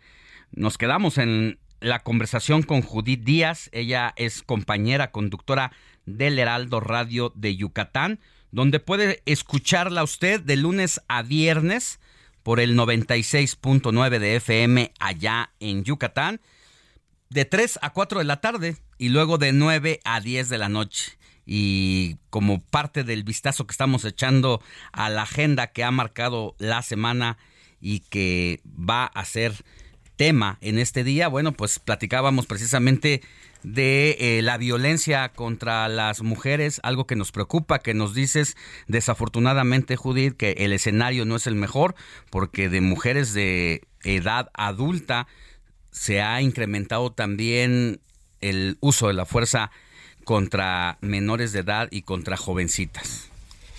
Exactamente, Alejandro. Y bueno, también comentar que además de este centro, digo, del apoyo indispensable que se les dará, contarán con 17 abogadas, se suman 12 psicólogos, trabajadoras sociales 9 y se suman además 22 eh, empleos administrativos, ¿no? Además de, de estar generando este centro, pues también se suma la generación de empleos, de lo que también se ha venido hablando en el estado. Así que bueno, pues ya prácticamente en marcha nuevas instalaciones y bueno, ahí es la respuesta también de que más mujeres, insisto, que no se callen la violencia. Y fíjate que eh, en cuanto a mejoras de salud, digo, en la parte psicológica también que, que inquiere en el tema de las mujeres de la violencia, también se anunció que se hará eh, un nuevo hospital, uno de los más grandes aquí en la capital, aquí en Mérida, es el Hospital Agustín Orán. Y bueno, también se ha anunciado la construcción de este centro ahora hacia el sur de Mérida. Mérida es muy grande, Mérida no nada más, Alejandro, es eh, Paseo Montejo, ¿no? Sabemos que el Monumento a la Patria, todo este paisaje hermoso que se ve también en eh, sus cenotes, sino que también Mérida es muy grande, hablando geográficamente, y bueno, la demanda también de las personas que necesitan eh, atención, pues aumenta ahora en un terreno de 11 hectáreas, el cual tendrá alrededor de 64 mil metros cuadrados de construcción. Se suman 300 camas, 15 quirófanos y 87 consultorios y áreas de especialidad que se estarían sumando a este proyecto. Pues muy interesante. Eh, vamos a estar pendientes de ello, mi querida Judith. Y si te parece, también antes de que nos vayamos, algo que me llamó la atención eh, el- esta semana es el suplemento de Ruta 2024 de El Heraldo de México, en el que destaca algunas cosas. Destaca que si en este momento fueran las elecciones en Yucatán, como va a ser en el 2024, junto con las elecciones presidenciales para elegir nuevo gobernador, pues el PAN no está en su mejor momento, Morena ganaría el proceso electoral. Hay que recordarle a la audiencia que una cosa son las marcas, los partidos políticos, y otra cosa ya muy diferente son los personajes y los partidos al mismo tiempo. Es decir, un partido puede estar muy mal, pero si hay una figura interesante, un candidato o candidata, ese candidato puede arrastrar hacia arriba a la a la marca o viceversa, pero lo que conocimos esta semana me llamó poderosamente la atención, más cuando Morena se suponía que no pintaba allá y que el PAN le ha ido muy bien, la seguridad en Mérida, allá en Yucatán, es de las más de las zonas más reconfortables del país. Y cuando uno revisaba las encuestas sobre los gobernadores en funciones, el gobernador Mauricio Vila siempre eh, ha estado arriba. Entonces uno se pregunta qué pasa con Yucatán cuando encontramos este escenario que como marca el PAN no está bien posicionado. Sí, fíjate que eh, algo característico que tiene Yucatán es que, eh, pues, votan o votamos de manera inteligente, es decir, sí hay criterio por parte de los yucatecos y personas que incluso ya radican aquí, que ya tienen su INE eh, de Yucatán, y, y puede sí sonar un poco dividido y puede sonar un poquito ilógico. Sin embargo, eh, de manera local te puedo decir que sí, el PAN está muy fuerte. Digo, las estadísticas y todas estas eh, encuestas, pues de repente como que eh, sí se diferencia de lo que se vive realmente en el país.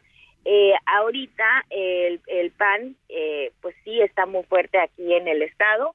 Eh, incluso el, el gobernador se ha presentado a eventos eh, en donde se han llevado a cabo inauguraciones, eventos de donde tiene que estar presente y la propia gente le grita presidente, entonces a manera de broma, sin embargo el ser quien, entonces eh, en esa en ese caso sí como que sí se distorsiona un poquito porque te digo en efecto el, PAN sí está muy fuerte aquí en el estado, las personas incluso los yucatecos han dicho que sí votarían por eh, Mauricio Vila en dado caso de estar en las boletas del 2024. Mira, pues interesante. Vamos a ver esto, si bien eh, está arrancando, ya está muy calientito y vamos a darle seguimiento. Muchas gracias por tu colaboración, Judith Díaz, conductora del Heraldo Radio de Yucatán, y vamos a estar todos los sábados a la misma hora haciendo enlace contigo. Gracias por tu tiempo y por estar aquí semana a semana. Te mando un abrazote. A ti te mandamos un abrazo y bueno, pues aquí estaremos todos los fines de semana llevando la información de manera puntual. Te mandamos un abrazo, excelente fin de semana a todos. Hasta luego. Alejandro Sánchez y el informativo Heraldo fin de semana. Esta semana hubo Festival Internacional de Cine en Guadalajara. Y mi compañera Patricia Villanueva, quien estuvo allá, enviada especial del Heraldo Media Group, preparó una nota especial sobre el festival y donde habla del documental Una jauría llamada Ernesto. Everardo González estrenó su documental Una jauría llamada Ernesto en la edición 38 del Festival Internacional de Cine en Guadalajara, el cual profundiza en la vida de una serie de adolescentes que tras ser invisibilizados llegan al crimen organizado, pero según concluye, como resultado de la violencia con la que crecen los hombres en México. Por lo menos en las generaciones con las que yo crecí, ¿no? Eso a veces nos cuesta un poquillo entender algunas cosas, ¿no? Somos medio cabezaduras, pues, ¿no? Pero pues sí, ser varón en este país, por lo menos en este país, siempre fue violento. No, no es fácil cambiar de la noche a la mañana lo que se construyó culturalmente por décadas, ¿no? Por cientos de años, se diría, ¿no? Eh, y pues esto también, más allá del tema de las armas, del sicariato, pues es un retrato sobre esa construcción del ser varón en un entorno que te obliga a hacer lo que a lo mes, a veces no quieres ser, ¿no? El documentalista reconoció que durante este gobierno sí ha habido apoyo al cine, pero siguiendo lineamientos poco viables para completar los proyectos, y eso es lo que la comunidad está criticando. Tú reduces todo el gasto público y generas, pues sí, un focine que tienes que ejercer en contraños fiscales. El cine no se puede producir contraños fiscales. Las agendas de los actores no dependen de los años fiscales. La lluvia no depende del ejercicio fiscal del año. Si en documental necesitas que llueva, hay que esperar a que llueva. Los vínculos de confianza entre seres humanos que no son actores lleva tiempo. No puedes gastarte el dinero en el año porque si no lo tienes que regresar haciendo. Esos son los errores. Sí hay apoyos, pero están muy maniatados. Para el Heraldo Radio, Patti Villanueva. Comparte tus comentarios y denuncias en el WhatsApp del informativo fin de semana. Escríbenos o envíanos un mensaje de voz al 55 91 63 51 19.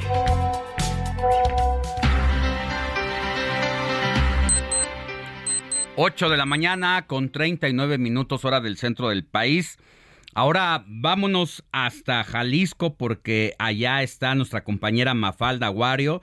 Ella es conductora del Heraldo Noticias Jalisco, que usted puede escucharla todos los días de 3 a 4 de la tarde por el 100.3 de FM y también con ella echamos un vistazo a la agenda de lo que pasa en Jalisco y en la zona, pues zonas aledañas. Mi querida Mafalda, muy buenos días, ¿qué novedades?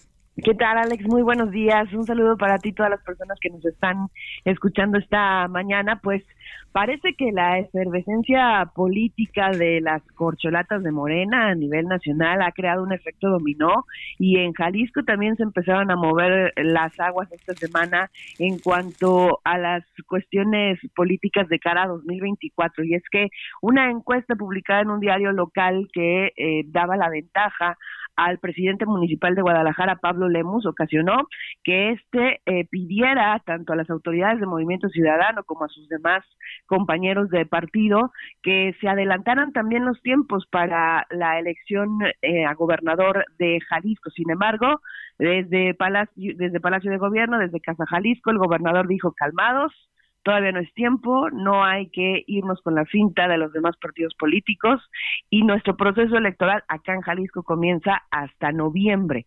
Será entonces hasta esas fechas cuando empiece la contienda interna, pero no sabemos, Alex, si eso vaya a ser bien recibido por los aspirantes.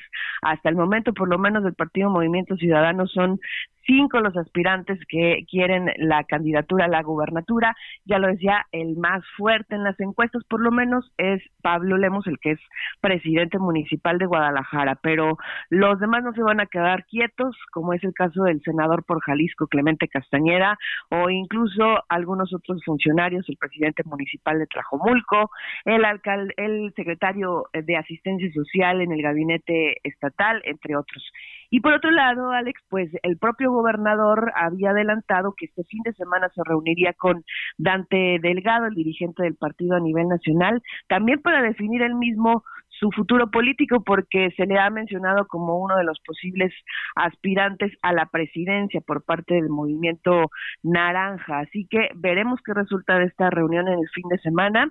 Y mientras tanto, mientras todos están ya con las ansias electorales a flor de piel, pues las cuestiones que más les importan a los ciudadanos siguen ahí, latentes, como ya lo mencionábamos en otras semanas, Alex, pues la situación de los de las personas desaparecidas, la crisis que ha generado no solamente mediática, sino también a nivel de percepción de inseguridad, este reciente caso de los ocho jóvenes desaparecidos que trabajaban en un aparente call center y que fueron descubiertos eh, sus restos en una barranca del municipio de Zapopan. Las familias siguen insistiendo y siguen llamando la atención de medios de comunicación de que esto no se ha terminado. A ellos todavía no les han entregado los resultados oficiales de la confronta genética y hay algunas familias que debido a esto siguen teniendo dudas de qué fue lo que pasó y si efectivamente esos restos corresponden a sus familiares. Así que en medio de toda esta tragedia, pues ya los políticos están muy instalados en la grilla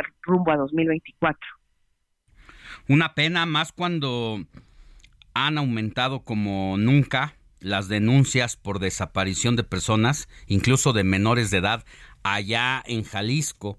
Estaba leyendo algunas cifras que dicen que entre 2013 y 2018, en la gestión de un gobierno priista, se presentaron ante el Ministerio Público 1.222 denuncias, pero entre 2019 y el pasado 27 de mayo sumaron 3.105 carpetas de investigación.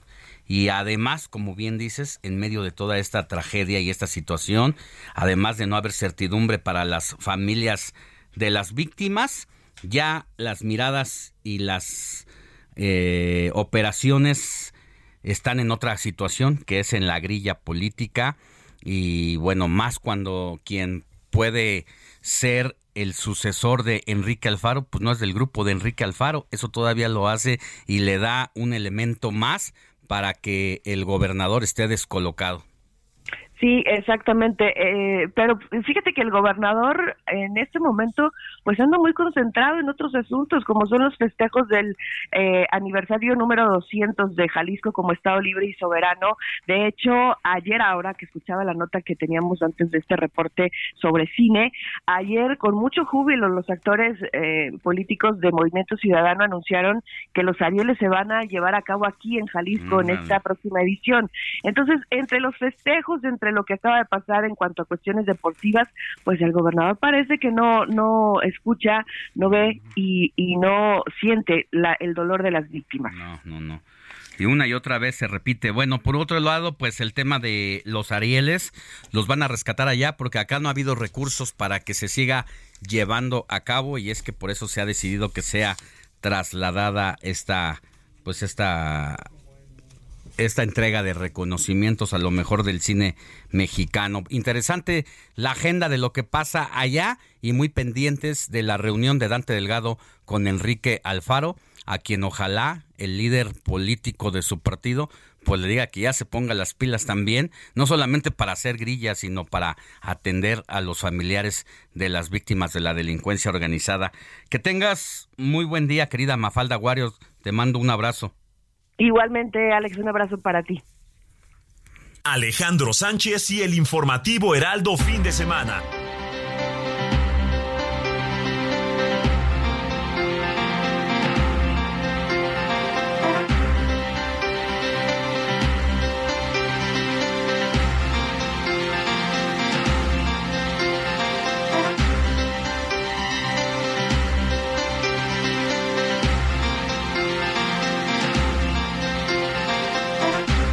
El día lunes, el Heraldo de México sacó un trabajo muy relevante que no tiene desperdicio, que hay que recuperar ese suplemento, eh, si usted lo quiere, de manera PDF. Se lo podemos hacer llegar, solo escríbanos al 55 91 63 51 19, porque hay distintos ángulos, personajes más populares, personajes de la oposición que se han dado a conocer y los primeros lugares de quienes pueden tener posibilidades a llegar a la candidatura por la oposición para 2024, cómo están y cómo siguen las corcholatas, quién está en primer lugar, quién en segundo, quién en tercero y cuarto y con qué diferencia.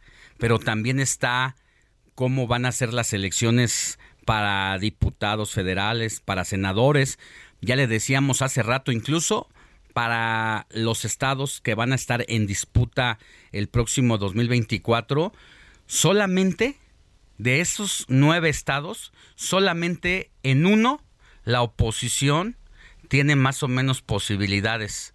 Y digo más o menos porque no le saca más de dos, tres puntos el PAN a Morena en Guanajuato, donde ha gobernado siempre. Por eso la importancia de echar un vistazo en estos trabajos que hace el Heraldo Media Group. Mire, si hoy fuera la elección a gubernatura de estos estados, ¿por cuál partido votaría?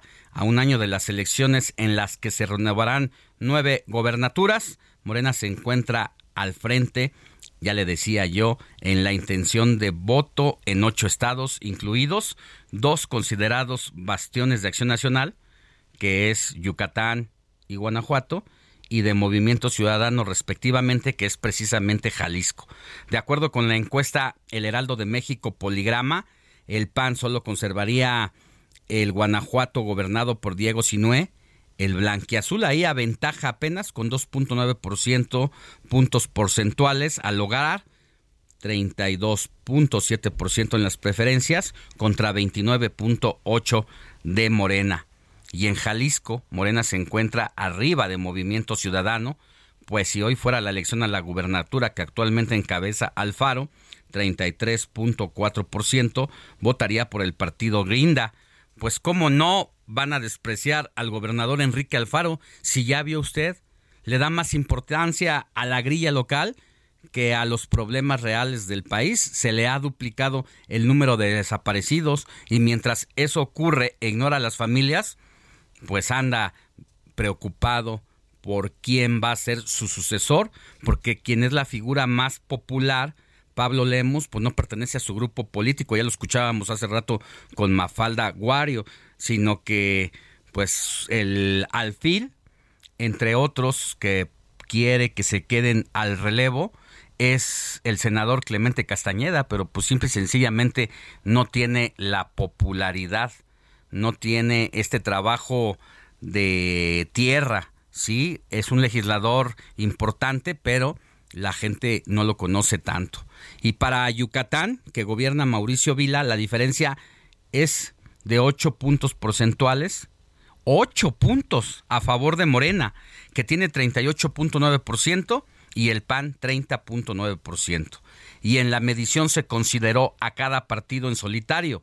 Sin embargo, el desempeño del blanquiazul en las entidades puede cambiar ante la eventual conformación de las alianzas que negocian con PRI y PRD y que se definirá en los próximos meses, para lo cual han tenido acercamientos tanto con los institutos políticos estatales como los nacionales. Y en cuanto a Movimiento Ciudadano, hasta el momento ha declarado que participará solo en las elecciones, es decir, que no va a buscar alianzas con otros institutos políticos.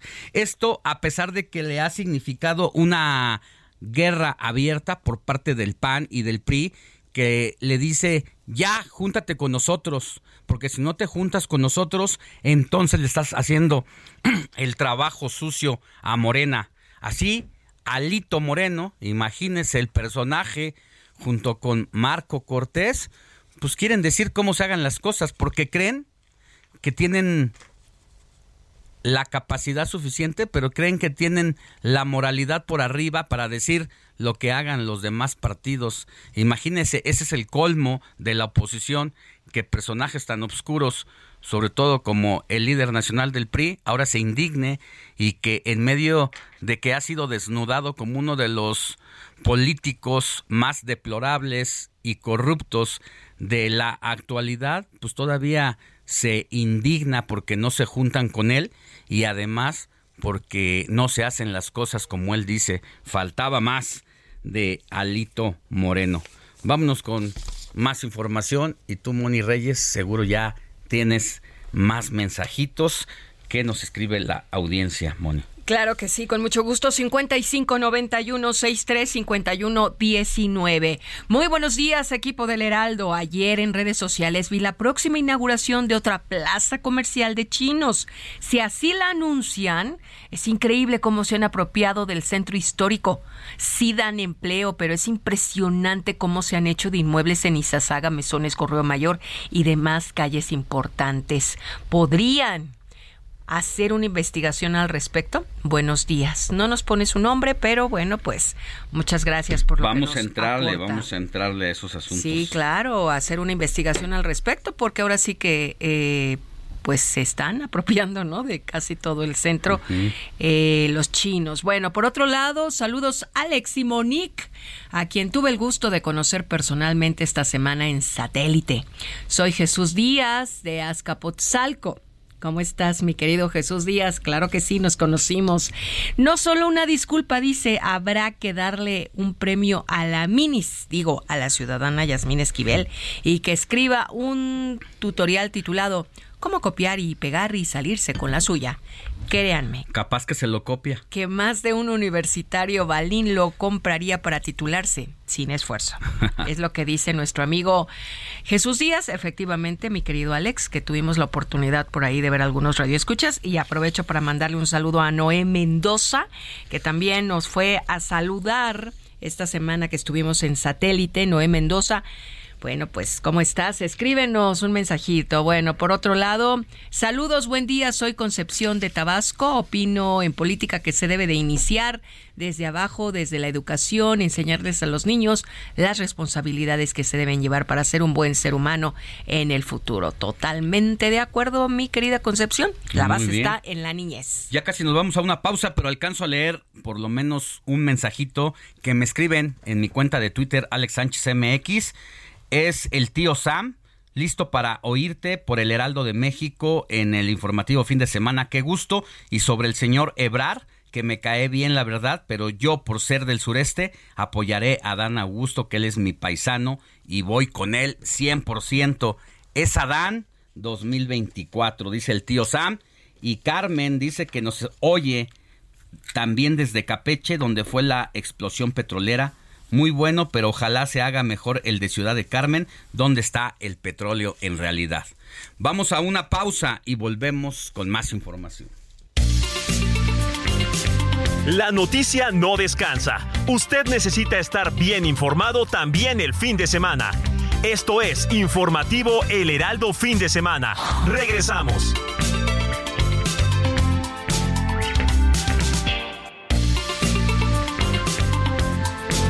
Siga en sintonía con la noticia. Alejandro Sánchez y el informativo Heraldo Fin de Semana. Continuamos.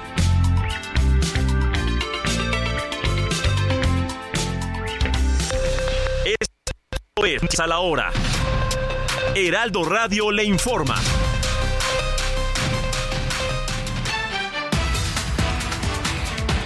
Entramos a la tercera hora del informativo fin de semana, son las 9 de la mañana en punto. El senador Ricardo Monreal afirmó que en el Consejo Nacional de Morena que se realizará este domingo se fijará un plazo máximo de cinco días para que cada aspirante presidencial del partido, es decir, las corcholatas, renuncien a su cargo y se inscriba en el proceso interno para la selección de la candidatura presidencial de las elecciones del 2024. La Fiscalía General de Justicia de la Ciudad de México presentó en una audiencia otra acusación en contra de Nicias N., exfuncionario de la alcaldía Benito Juárez, por el delito de uso ilegal de atribuciones y facultades. El Servicio de Transportes Eléctricos informó que por reparaciones está suspendido el tramo de Xochimilco a Tasqueña del tren ligero, por lo que entraron unidades de RTP y trolebuses para brindar apoyo a los usuarios afectados. La suspensión se efectuará de manera temporal con el fin de ajustar eh, pues las cadenas entre las estaciones Huipulco y Estadio Azteca. El Atlas de Trabajo Infantil reveló que en el 2019 este- existían en México 3.3 millones de niñas, niños y adolescentes que realizaban trabajo infantil y prevé que con la pandemia por COVID-19 al menos 180 mil niñas y niños y adolescentes se sumarán a estos 3.3 millones. En el calor este viernes, el humo de los incendios forestales canadienses siguió nublando ciudades estadounidenses, llegando al medio oeste y al sur, por lo que las autoridades sanitarias instaron a los ciudadanos a usar cubrebocas mientras continúan las alertas de calidad del aire tóxico, obligando a retrasar vuelos y a cancelar actividades al aire libre. El Papa Francisco retomó su trabajo desde el Hospital Gemelli de Roma, donde continúa su convalecencia de varios días tras una operación abdominal. Así lo anunció el Vaticano.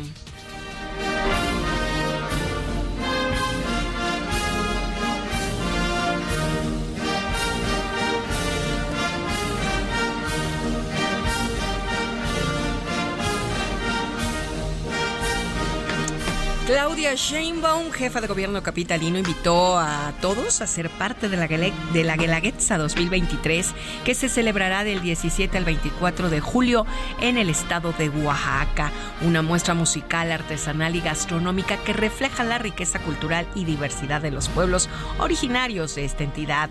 Por su parte, el gobernador Salomón Jara Cruz anunció que en coordinación con el gobierno capitalino se transmitirá un documental acerca de la riqueza cultural en la Plaza de la Constitución y algunos puntos de las alcaldías Iztapalapa y Gustavo Amadero.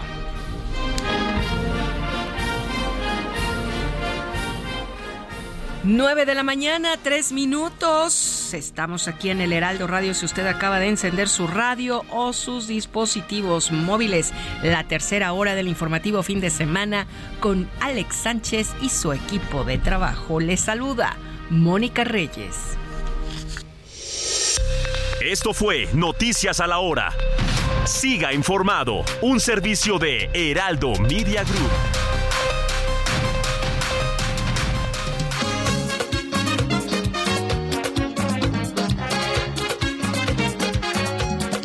Oye, me dio una fiebre el otro día por causa de tu amor cristiana que escapara de enfermería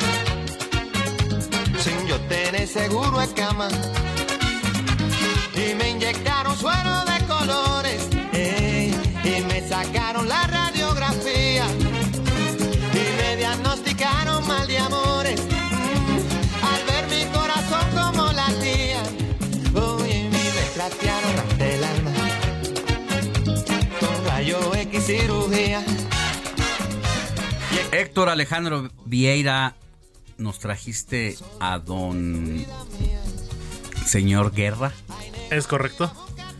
con la bilirrubina, 1992, 3. 90, de hecho. 90. Imagínate nada más. Para mí, con- considerado, yo creo que es el rey de la bachata. Se me, se me definitivamente. había ido el nombre de la lengua, pero es Juan Luis Guerra, ¿no? Juan Luis Guerra y su 440, su grupo que lo ha acompañado a lo largo de su carrera. Y bien lo dices, mi querido Alex, la bilirrubina, uno de sus más grandes éxitos. ¿Y por qué lo estamos escuchando? Porque el pasado 7 de junio, es decir, el pasado miércoles, Juan Luis Guerra cumplió 67 años de edad.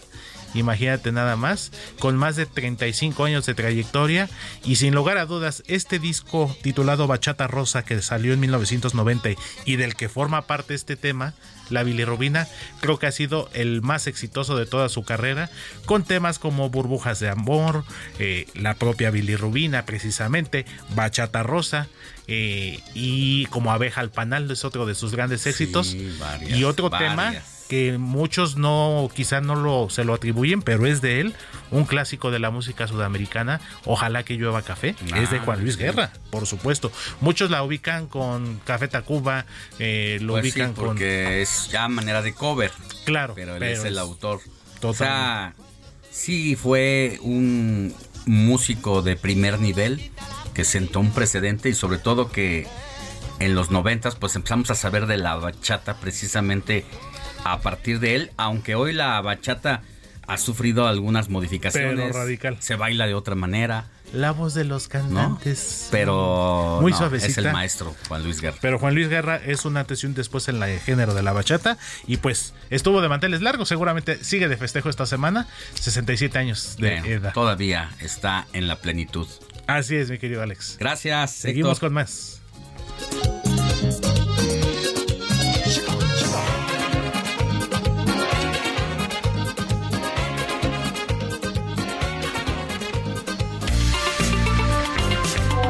Comparte tus comentarios y denuncias en el WhatsApp del informativo fin de semana. Escríbenos o envíanos un mensaje de voz al 55 91 63 51 19.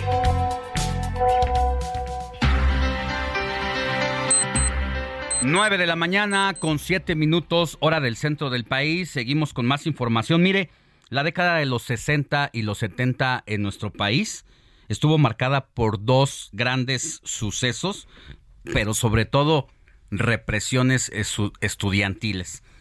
Tenemos el famoso 1968 ocurrido en Tlatelolco, donde pues un movimiento estudiantil, sobre todo encabezado por médicos que pedían pues un servicio de salud eh, mejor para la población, pero sobre todo que también tenían exigencias estudiantiles.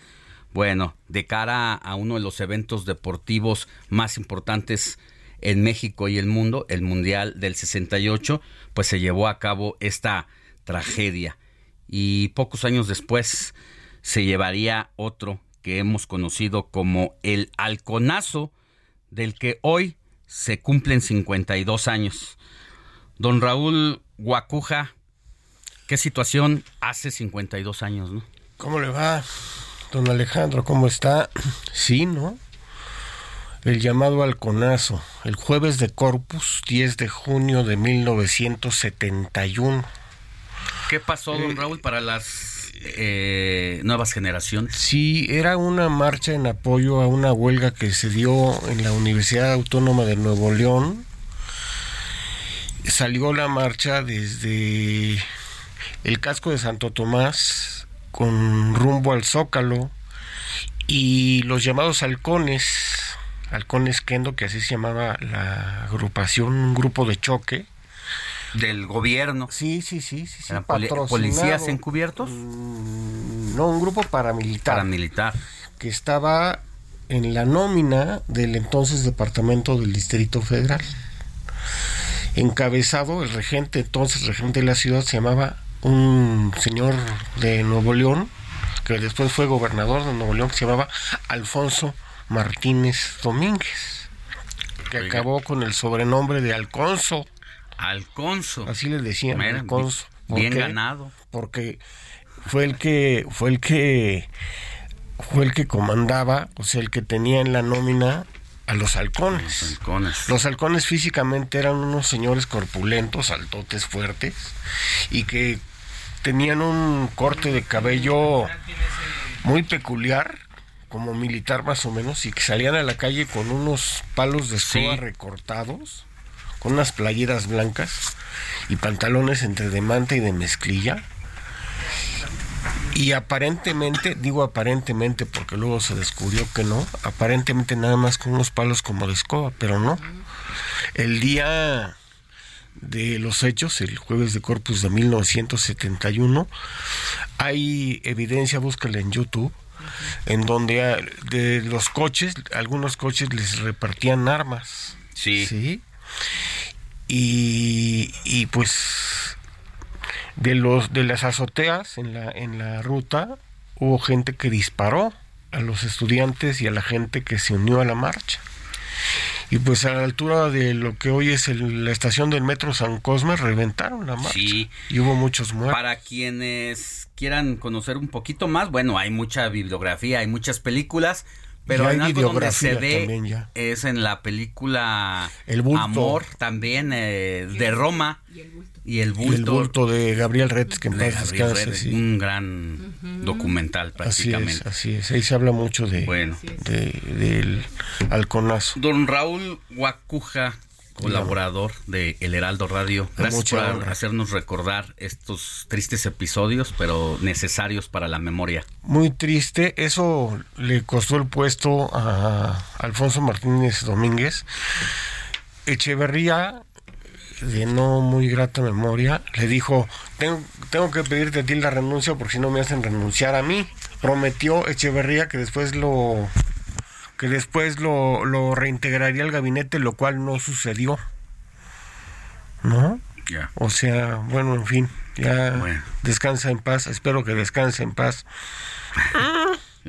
eh, Echeverría y Alfonso Martínez Domínguez. Gusto en saludarlos. Gracias, don Raúl. Gusto en saludarlos a todos. Quédense en Heraldo Radio. Gracias. Gracias. Soy su servidor Raúl Guacuja.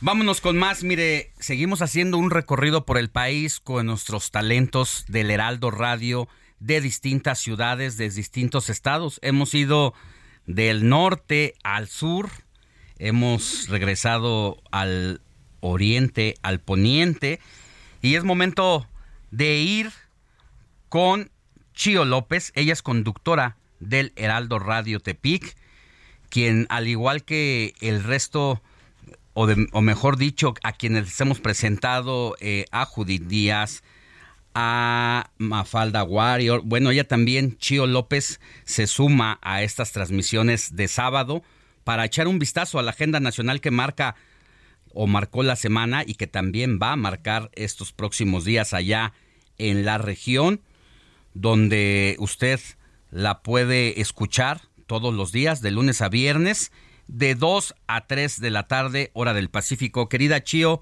muy buenos días, qué gusto tenerte con nosotros. El gusto es completamente mío, querido Alex. Muchísimas gracias. Reciban un saludo desde esta zona tropical, calurosa. Esto, ahí están los aplausos. Muchísimas gracias por darnos eh, esta oportunidad, la llamada, por supuesto, a nombre de todo el equipo de Heraldo Noticias Nayarit. Te saluda Chío López a ti y a todo el auditorio, así que estamos listas para esta Además de que también estamos de plácemes porque pues, hace apenas unos días abrimos allá y estamos estrenando precisamente pues esta cabina donde tú estás todos los días de lunes a viernes.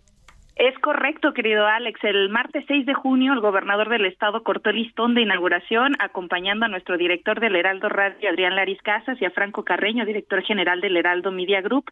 Y estuvo también presente Óscar Herrera, así como todo el equipo que vamos a conformar o que ya conformamos esta segunda temporada. Oficialmente se dio el banderazo para retomar las actividades radiales aquí en Heraldo Radio Nayarit. Pues de verdad qué gusto me da hacer base contigo a partir de ahora todos los sábados, porque tenemos un amplio equipo de colaboradores en todas las ciudades y hay que aprovecharnos mutuamente para que el único beneficiado de esto sea la audiencia, porque con su presencia en los distintos puntos de la República Mexicana, pues es que tenemos tener, podemos tener el pulso de lo que pasa en el país. Cuéntanos, querido Achío, ¿con qué arrancamos esta mañana? Fíjate, y retomando esto del pulso, pues sí, es importante eh, comentarles a toda la audiencia a nivel nacional que el martes 6 de junio el gobernador eh, del estado, el doctor Miguel Ángel Navarro Quintero, firmó un convenio con el Fondo Nacional de Fomento al Turismo. Lo hizo con el director general Javier May y el objetivo de este convenio es que las instalaciones y los terrenos del Fonatur puedan ser mejor aprovechados de manera directa por las y los nayaritas.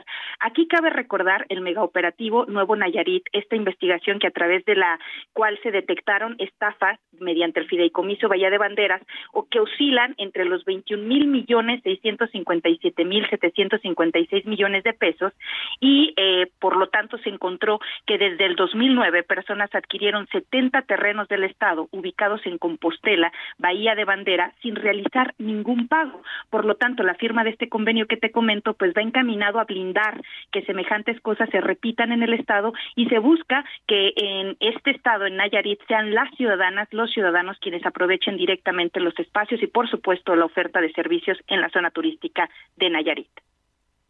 Pues interesante. Oye, eh, querida Chio, también se está programando una marcha, una mega marcha en apoyo a quién. Cuéntanos de esto. Es correcto. Hay una convocatoria eh, que se hizo justo por parte de el gobernador del estado, eh, Miguel Ángel Navarro Quintero, para realizar eh, una marcha que tendrá verificativo el día de mañana, domingo, en punto de las nueve, hora Pacífico. Se va a iniciar este movimiento inédito convocado por el gobierno del estado. La marcha la denominaron causas sociales, causas y luchas sociales. Se espera la presencia de la mayoría de los municipios con una afluencia cercana a las 30 mil personas. Habrá un mitin en las instalaciones del recinto ferial ubicado aquí en la capital, en Tepic, y también eh, se hará un mensaje de invitación por parte del mandatario Nayarita que me gustaría que escucháramos, querido Alex, en a este ver, momento. por favor. Tenemos el audio. Hemos convocado a agentes del sector social, del sector empresarial, del sector productivo, del sector pesquero, los estudiantes, los discapacitados, todos debemos de estar unidos. Es una convocatoria de unidad. Aquí no va ningún partido, va una sociedad que hoy más que nunca tiene que luchar y tiene que ir remando hacia un mismo lado. Están ustedes invitados para que constaten con sus propios ojos la convocatoria de hermandad que tenemos los Nayaritas. Recordarles que Navarro Quintero está por cumplir dos años en la administración del Estado y ha emprendido acciones que él mismo calificó de suicidas. Y él mismo afirmó, no vengo a ser amigos, en reiteradas ocasiones lo ha dicho, y por lo tanto se espera que en esta marcha acuda Adán Augusto López y por la tarde se trasladen a la Ciudad de México para estar en la Asamblea Nacional del Partido de Morena. Pues va a ser un domingo muy agitado y mira la importancia de tenerles allá como compañeras cosas que pasan del primer nivel de la política, que si no fuera por ustedes se quedan ahí y que afortunadamente hoy tenemos la oportunidad de hacer esta comunicación permanente y ni modo, ni modo, mi querida, mi querida Chio, pues mañana vamos a tener que llamarte también para que nos estés dando todos los detalles sobre esta marcha, el adelanto de lo que pase. 30 mil personas es lo que se espera. ¿Recuerdas otra marcha pa que haya convocado a ese número de personas?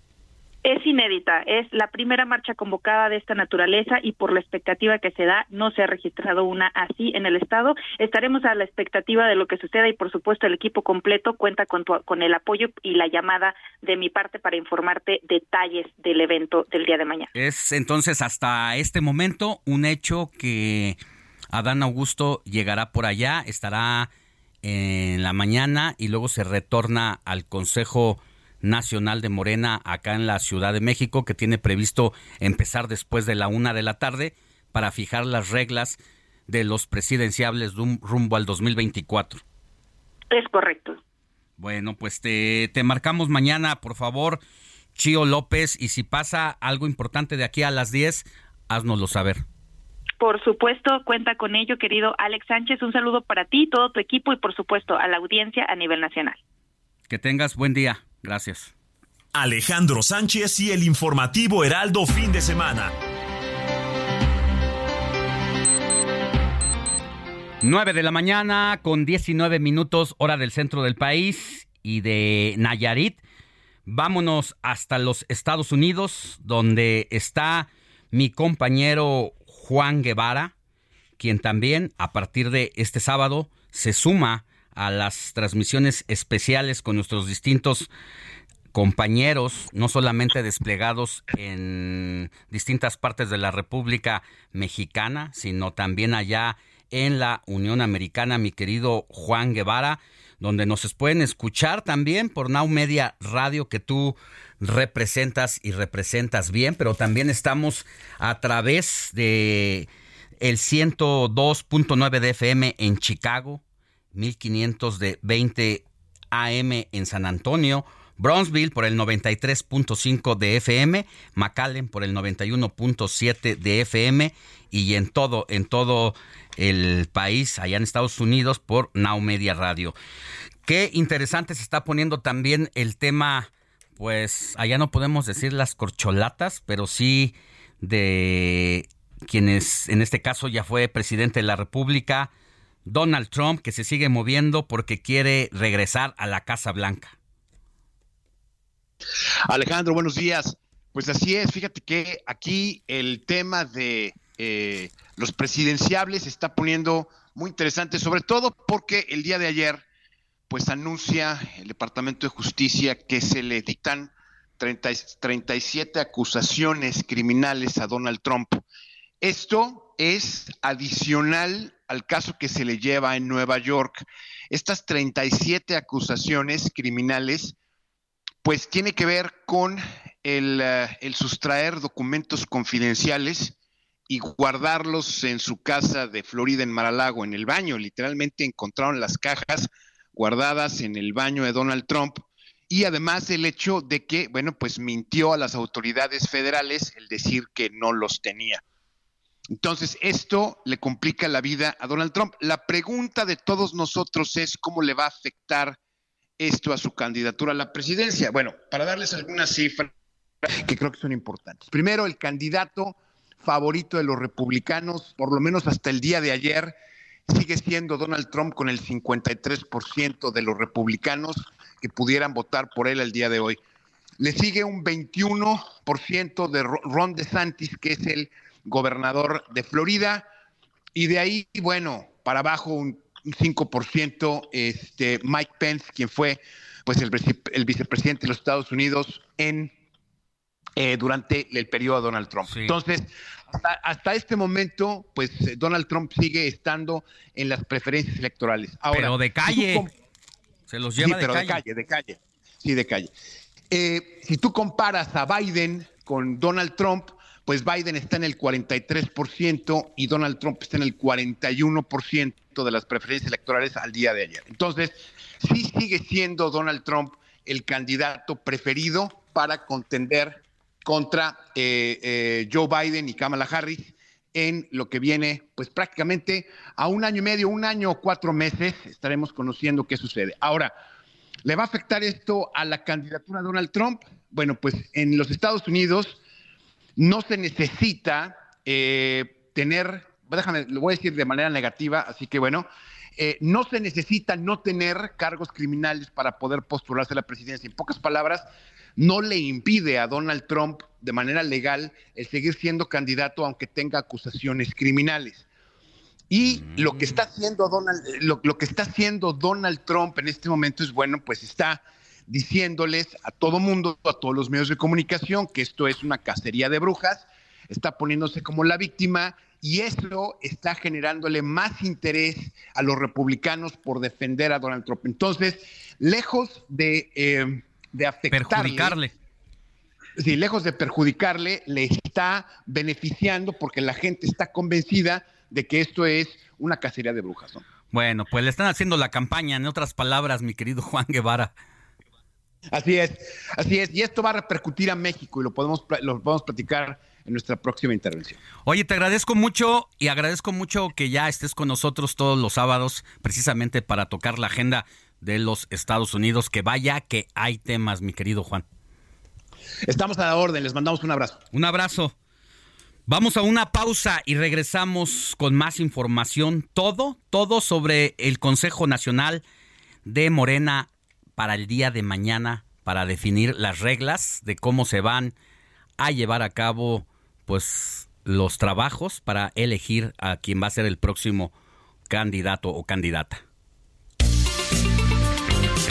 La noticia no descansa. Usted necesita estar bien informado también el fin de semana. Esto es Informativo El Heraldo Fin de Semana. Regresamos.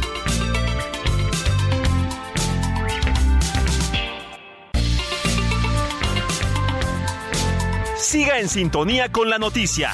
Alejandro Sánchez y el informativo Heraldo Fin de Semana. Continuamos.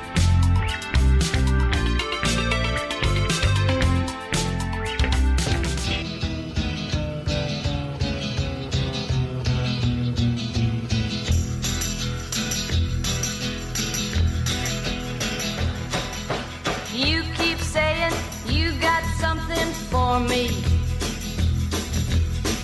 Something you call love, but confess. You've been a messin' where you shouldn't have been a messin'. And now someone else is getting all your best. These boots are made for walking, and that's just what they'll do. One of these days, these boots are gonna walk all over you. 9 de la mañana con 31 minutos hora del centro del país. Estamos de regreso en el informativo de fin de semana y con esta canción Héctor Alejandro Vieira de las efemérides musicales nos regresa como 50 y pico de años.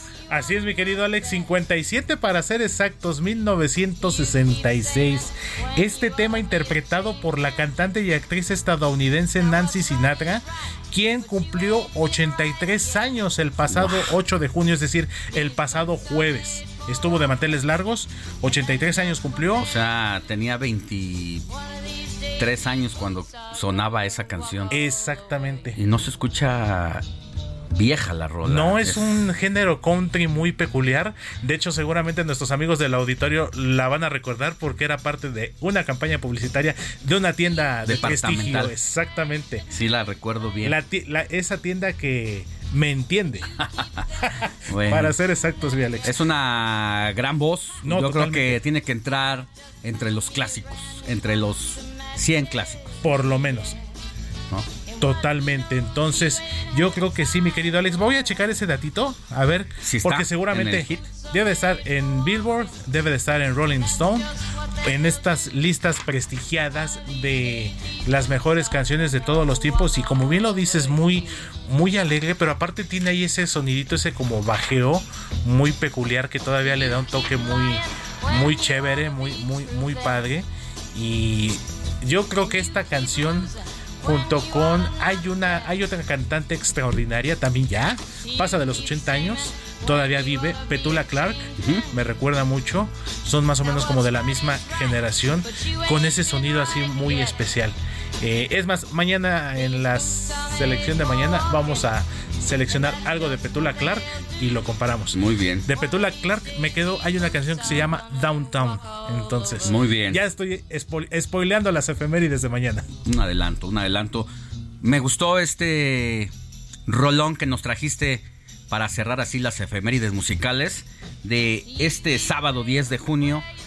Te la rifaste, mi querido Héctor. Mi querido Ah. Alex, siempre es un gusto cuando hacemos lo que nos gusta y hacemos este equipo como lo somos, este extraordinario equipo. No cabe duda que las cosas se disfrutan y mira, fluyen solitas. Así es, gracias Héctor. Gracias, Vale, seguimos pendientes.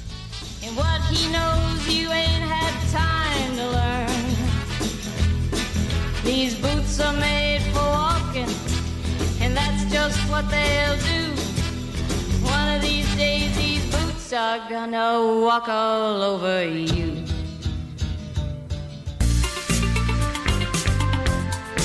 Sigue a Alejandro Sánchez en Twitter.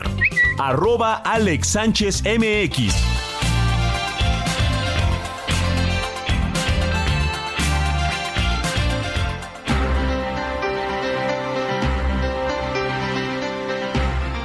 Vamos a seguir con la información. Ya se lo veníamos anticipando desde el arranque del informativo de fin de semana, que este domingo será un día especial para Morena, para López Obrador, para sus suspirantes y para todos los morenistas del país. Resulta que el día de mañana el Consejo Nacional va a establecer por fin las reglas de una manera clara para que de las cuatro corcholatas de Morena, la supuesta corcholata verde, el senador Manuel Velasco, que fue considerado por los morenistas como parte del club, van a definir quién de ellos, son las bases, va a quedar como representante del partido Guinda para pelear en las elecciones del 2024. Vaya que ya ha habido manotazos porque por lo menos dos suspirantes, Ricardo Monreal y Marcelo Ebrard, reclaman piso parejo. Dicen que no lo hay porque hay quienes usan más recursos para promocionarse de manera anticipada. No hay fechas para la renuncia, no hay reglas claras de cómo va a ser exactamente el método para sacar la encuesta y cómo se va a definir al finalista de esta disputa interna. Y en esta última etapa, para llegar precisamente al Consejo de mañana, todo empezó después de las elecciones del pasado domingo en el Estado de México y en Coahuila, cuando el presidente de la República se reunió con los cuatro aspirantes morenistas a la presidencia en una cena privada a la que además asistieron gobernadores y la dirigencia de Morena. Se trató de una reunión preparatoria para el Consejo Nacional del Partido que se realizará mañana, con lo que inicia el proceso de sucesión presidencial rumbo al 2024. Eh, en esta cena, que empezó alrededor de las 20, 30 horas, pues el jefe del Ejecutivo salió de su Palacio Nacional por la calle de Moneda, acompañado por colaboradores y personal de la ayudantía. En la reunión, pues estuvieron, le digo, los gobernadores y algunos representantes de los partidos aliados y salieron después de las 10 de la noche sin dar declaraciones claras sobre lo ocurrido en el encuentro, donde estuvo Mario Delgado, el presidente de Morena. Horas eh, después, pues se supo que era precisamente para pedir unidad y que marcharan juntos, pasara lo que pasara de cara al 2024, porque Morena había tenido la experiencia de que ir divididos, no solamente entre morenistas, sino con sus aliados, había sido uno de los peores desastres desde que Morena llegó al poder, o mejor dicho, desde que el presidente López Obrador llevó a Morena al poder, pues es el descalabro más fuerte que han tenido, porque se pelearon morenistas, porque la coalición se descuajaringó, PT acabó con un candidato, el Partido Verde con otro y Morena con otro suspirante. El presidente, pues prácticamente de manera muy sutil, dio un manotazo en la mesa diciendo que se requiere unidad y que había de apegarse a las reglas que iba a imponer el Consejo Político el próximo domingo para sacar ya este proceso. Pero Marcelo Ebrard, quien buscó reunión con el presidente de la República para plantearle el escenario, para decirle que él no ve que haya piso parejo, para hablarle de algunas debilidades de Mario Delgado y de la presidencia de Morena, pues simple y sencillamente no lo recibió. Y a pesar de que había anunciado que el 5 de junio, o sea, un día después de las elecciones, iba a dar un anuncio de lo que va a hacer de cara al proceso interno, el presidente de la República le pidió que aguantara para llevar a cabo esta reunión y tras la reunión dijo, yo ya no puedo seguir en la administración pública, no de esta manera, y dio el primer paso que puso en aprietos a todos los demás porque anunció su renuncia para el día lunes 12 de junio y esto agitó al avispero en que se ha convertido el morenismo en estos momentos. Va a ser interesante mañana cómo se lleve a cabo la sesión del Consejo Político Nacional, donde el presidente es nada más y nada menos que un expriista, expanista llamado Alfonso Durazo, que es el gobernador de Sonora. Él va a poner orden en las reglas y estará acompañado de la dirigencia nacional del partido y a ese evento van a acudir los cuatro principales suspirantes. Marcelo Ebrard, Claudia Sheinbaum, Adán Augusto López, Ricardo Monreal y pues ya está también de colado invitado Manuel Velasco, senador del Partido Verde, quien incluso ya renunció a el Senado de la República y ya como un premio de consolación que le dieron un café a Gerardo Fernández Noroña, pues también va a estar ahí. Así que todo mundo se pregunta si habrá chispas el día de mañana cuando se discuta el tema, cuando se empiece a definir así, con punto por punto, coma por coma, cómo se va a redactar el acuerdo o las reglas para escoger al suspirante o suspiranta rumbo al 2024. En ese escenario, pues seguramente van a alzar la voz los hebraristas, que son los más inconformes del proceso y que pues trae un movimiento interesante al interior del partido, en los estados, Marcelo Ebrar, y vamos a ver con cuánto le alcanza para presionar y qué tipo de acuerdo va a salir. Tuve la oportunidad de hablar ayer con Emanuel Reyes Carmona. Él es diputado federal por Morena y es consejo, es, es miembro del Consejo Nacional y abiertamente está identificado con Marcelo Ebrar.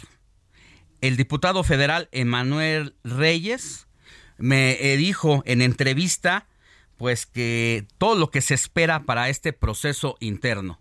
Escuchemos a Emanuel Reyes.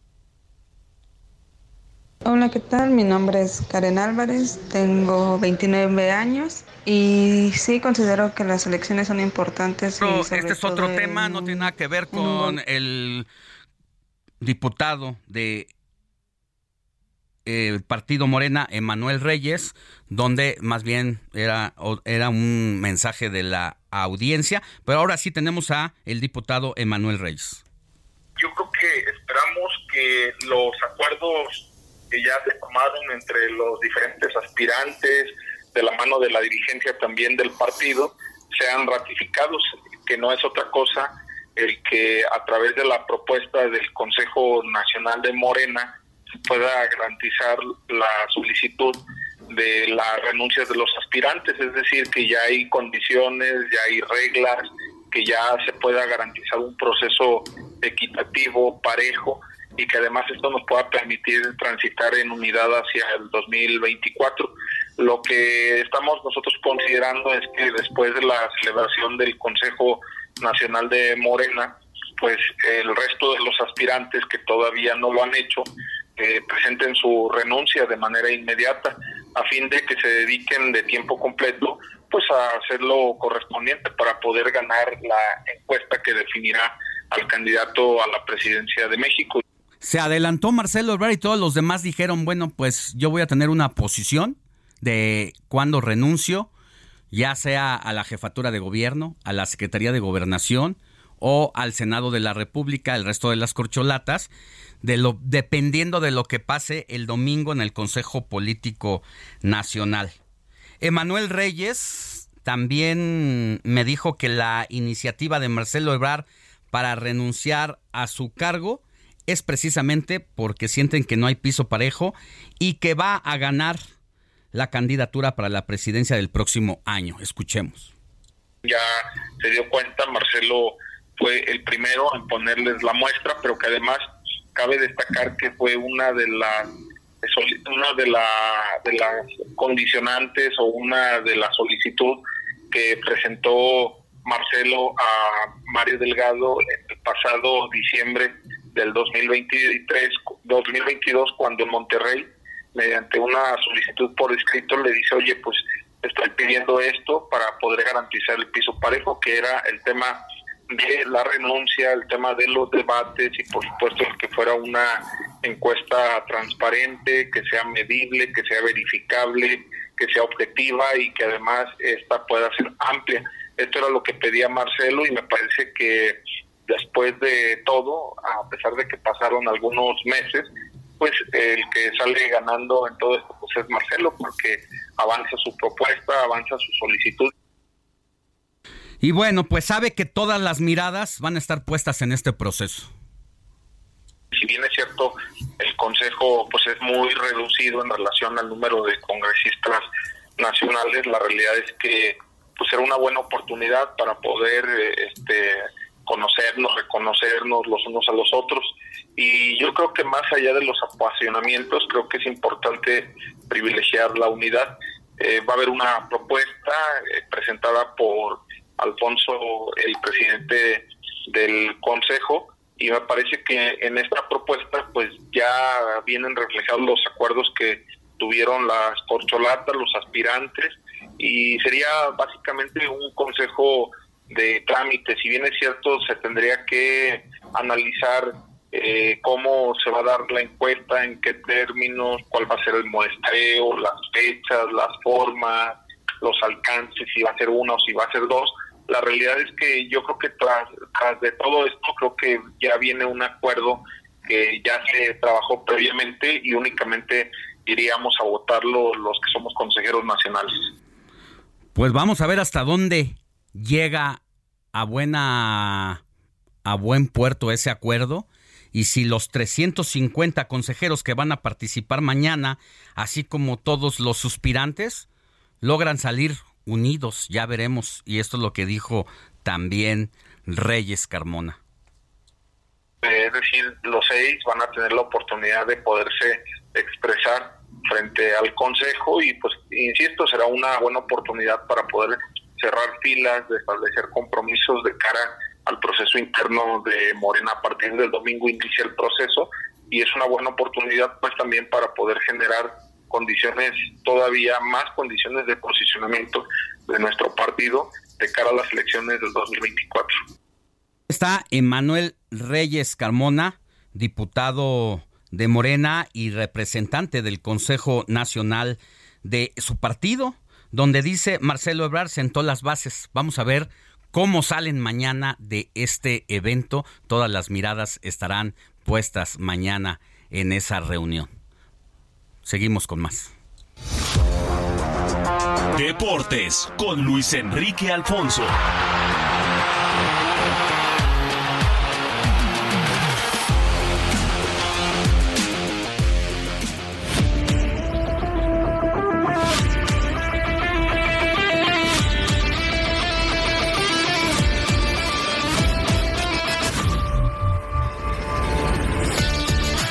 Mi querido Luis Alfonso, Luis Enrique Alfonso, ¿cómo estás? ¿Ya listo para el eventazo de al rato? ¿Qué pasó, mi Alex? Pues es que hoy es fútbol delicatessen, fútbol champán, fútbol cotizado, de ese que gusta ver, disfrutar y analizar en un encuentro que tiene mucho morbo, este Alex. Son, a ver, seamos honestos, para que tampoco caigamos en, en estas chambritas mentales de que la Champions y es en todo México y demás. El ejercicio es muy básico.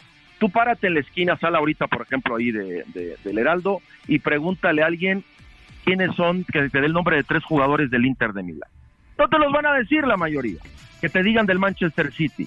Y el tema aquí es que obviamente este, este sector o nicho de mercado que tiene la Champions League, evidentemente eh, no ha alcanzado para que pueda lograr una proyección y se haya tenido que ir a televisión de cable o restringida en estas OTTs que hay ahora y dejó de ser televisión abierta porque desafortunadamente no llega para ser comercializable.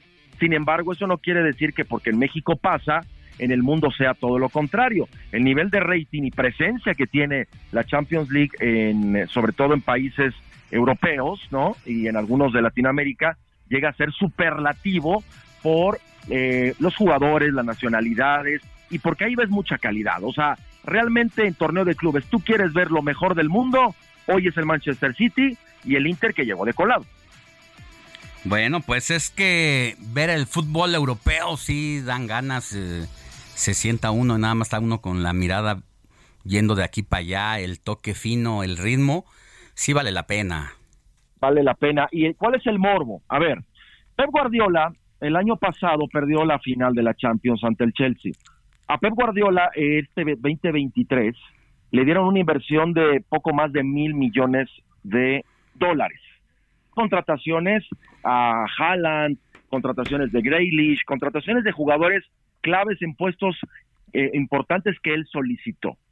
Si no es campeón este año Pep Guardiola con el Manchester City, será quizá uno de los fracasos más sonados de la historia reciente del fútbol.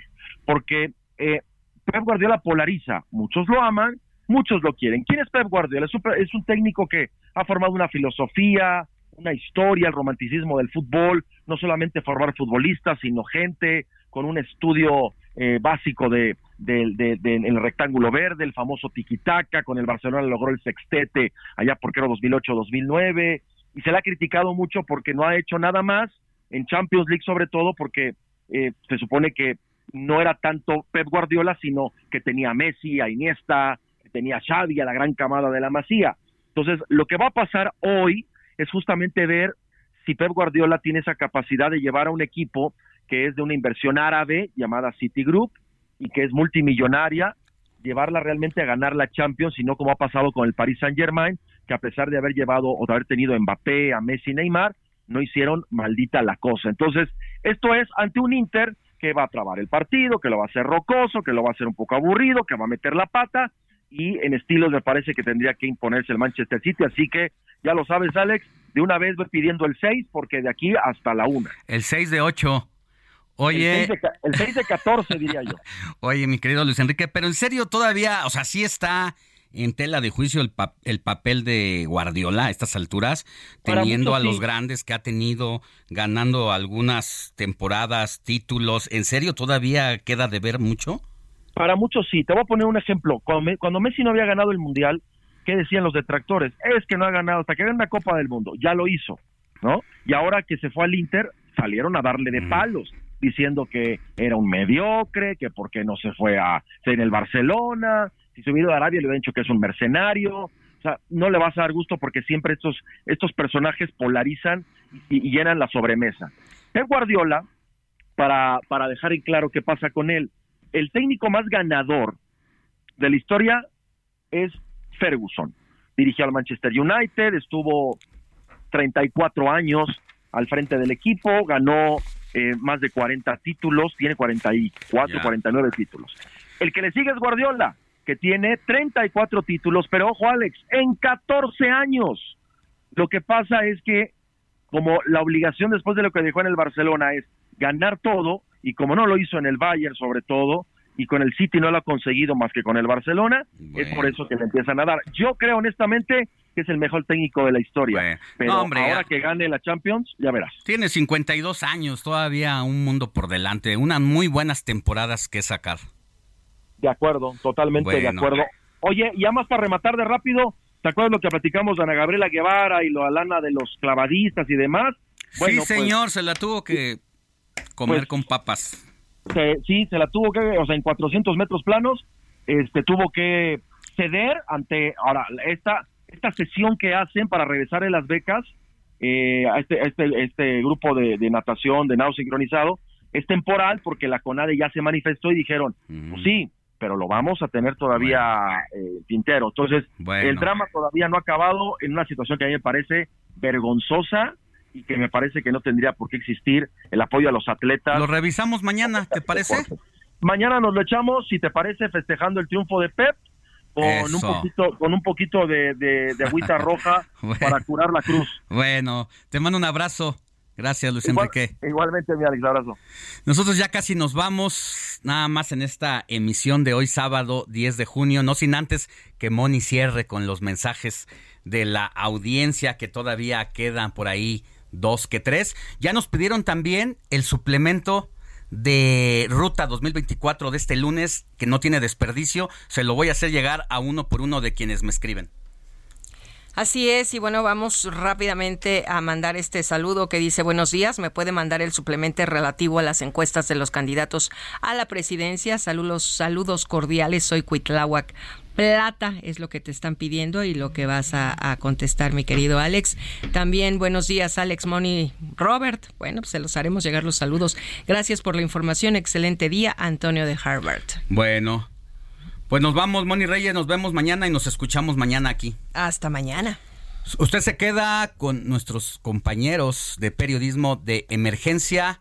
La noticia no descansa. Mañana domingo aquí nos escuchamos. Éxito.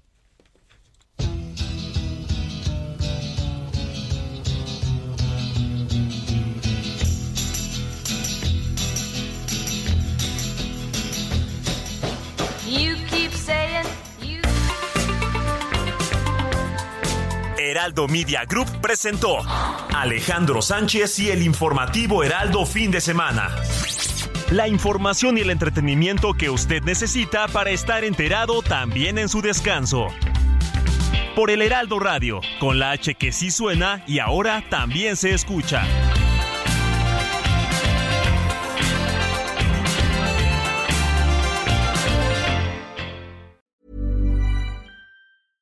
Hey, it's Paige DeSorbo from Giggly Squad. High quality fashion without the price tag. Say hello to Quince.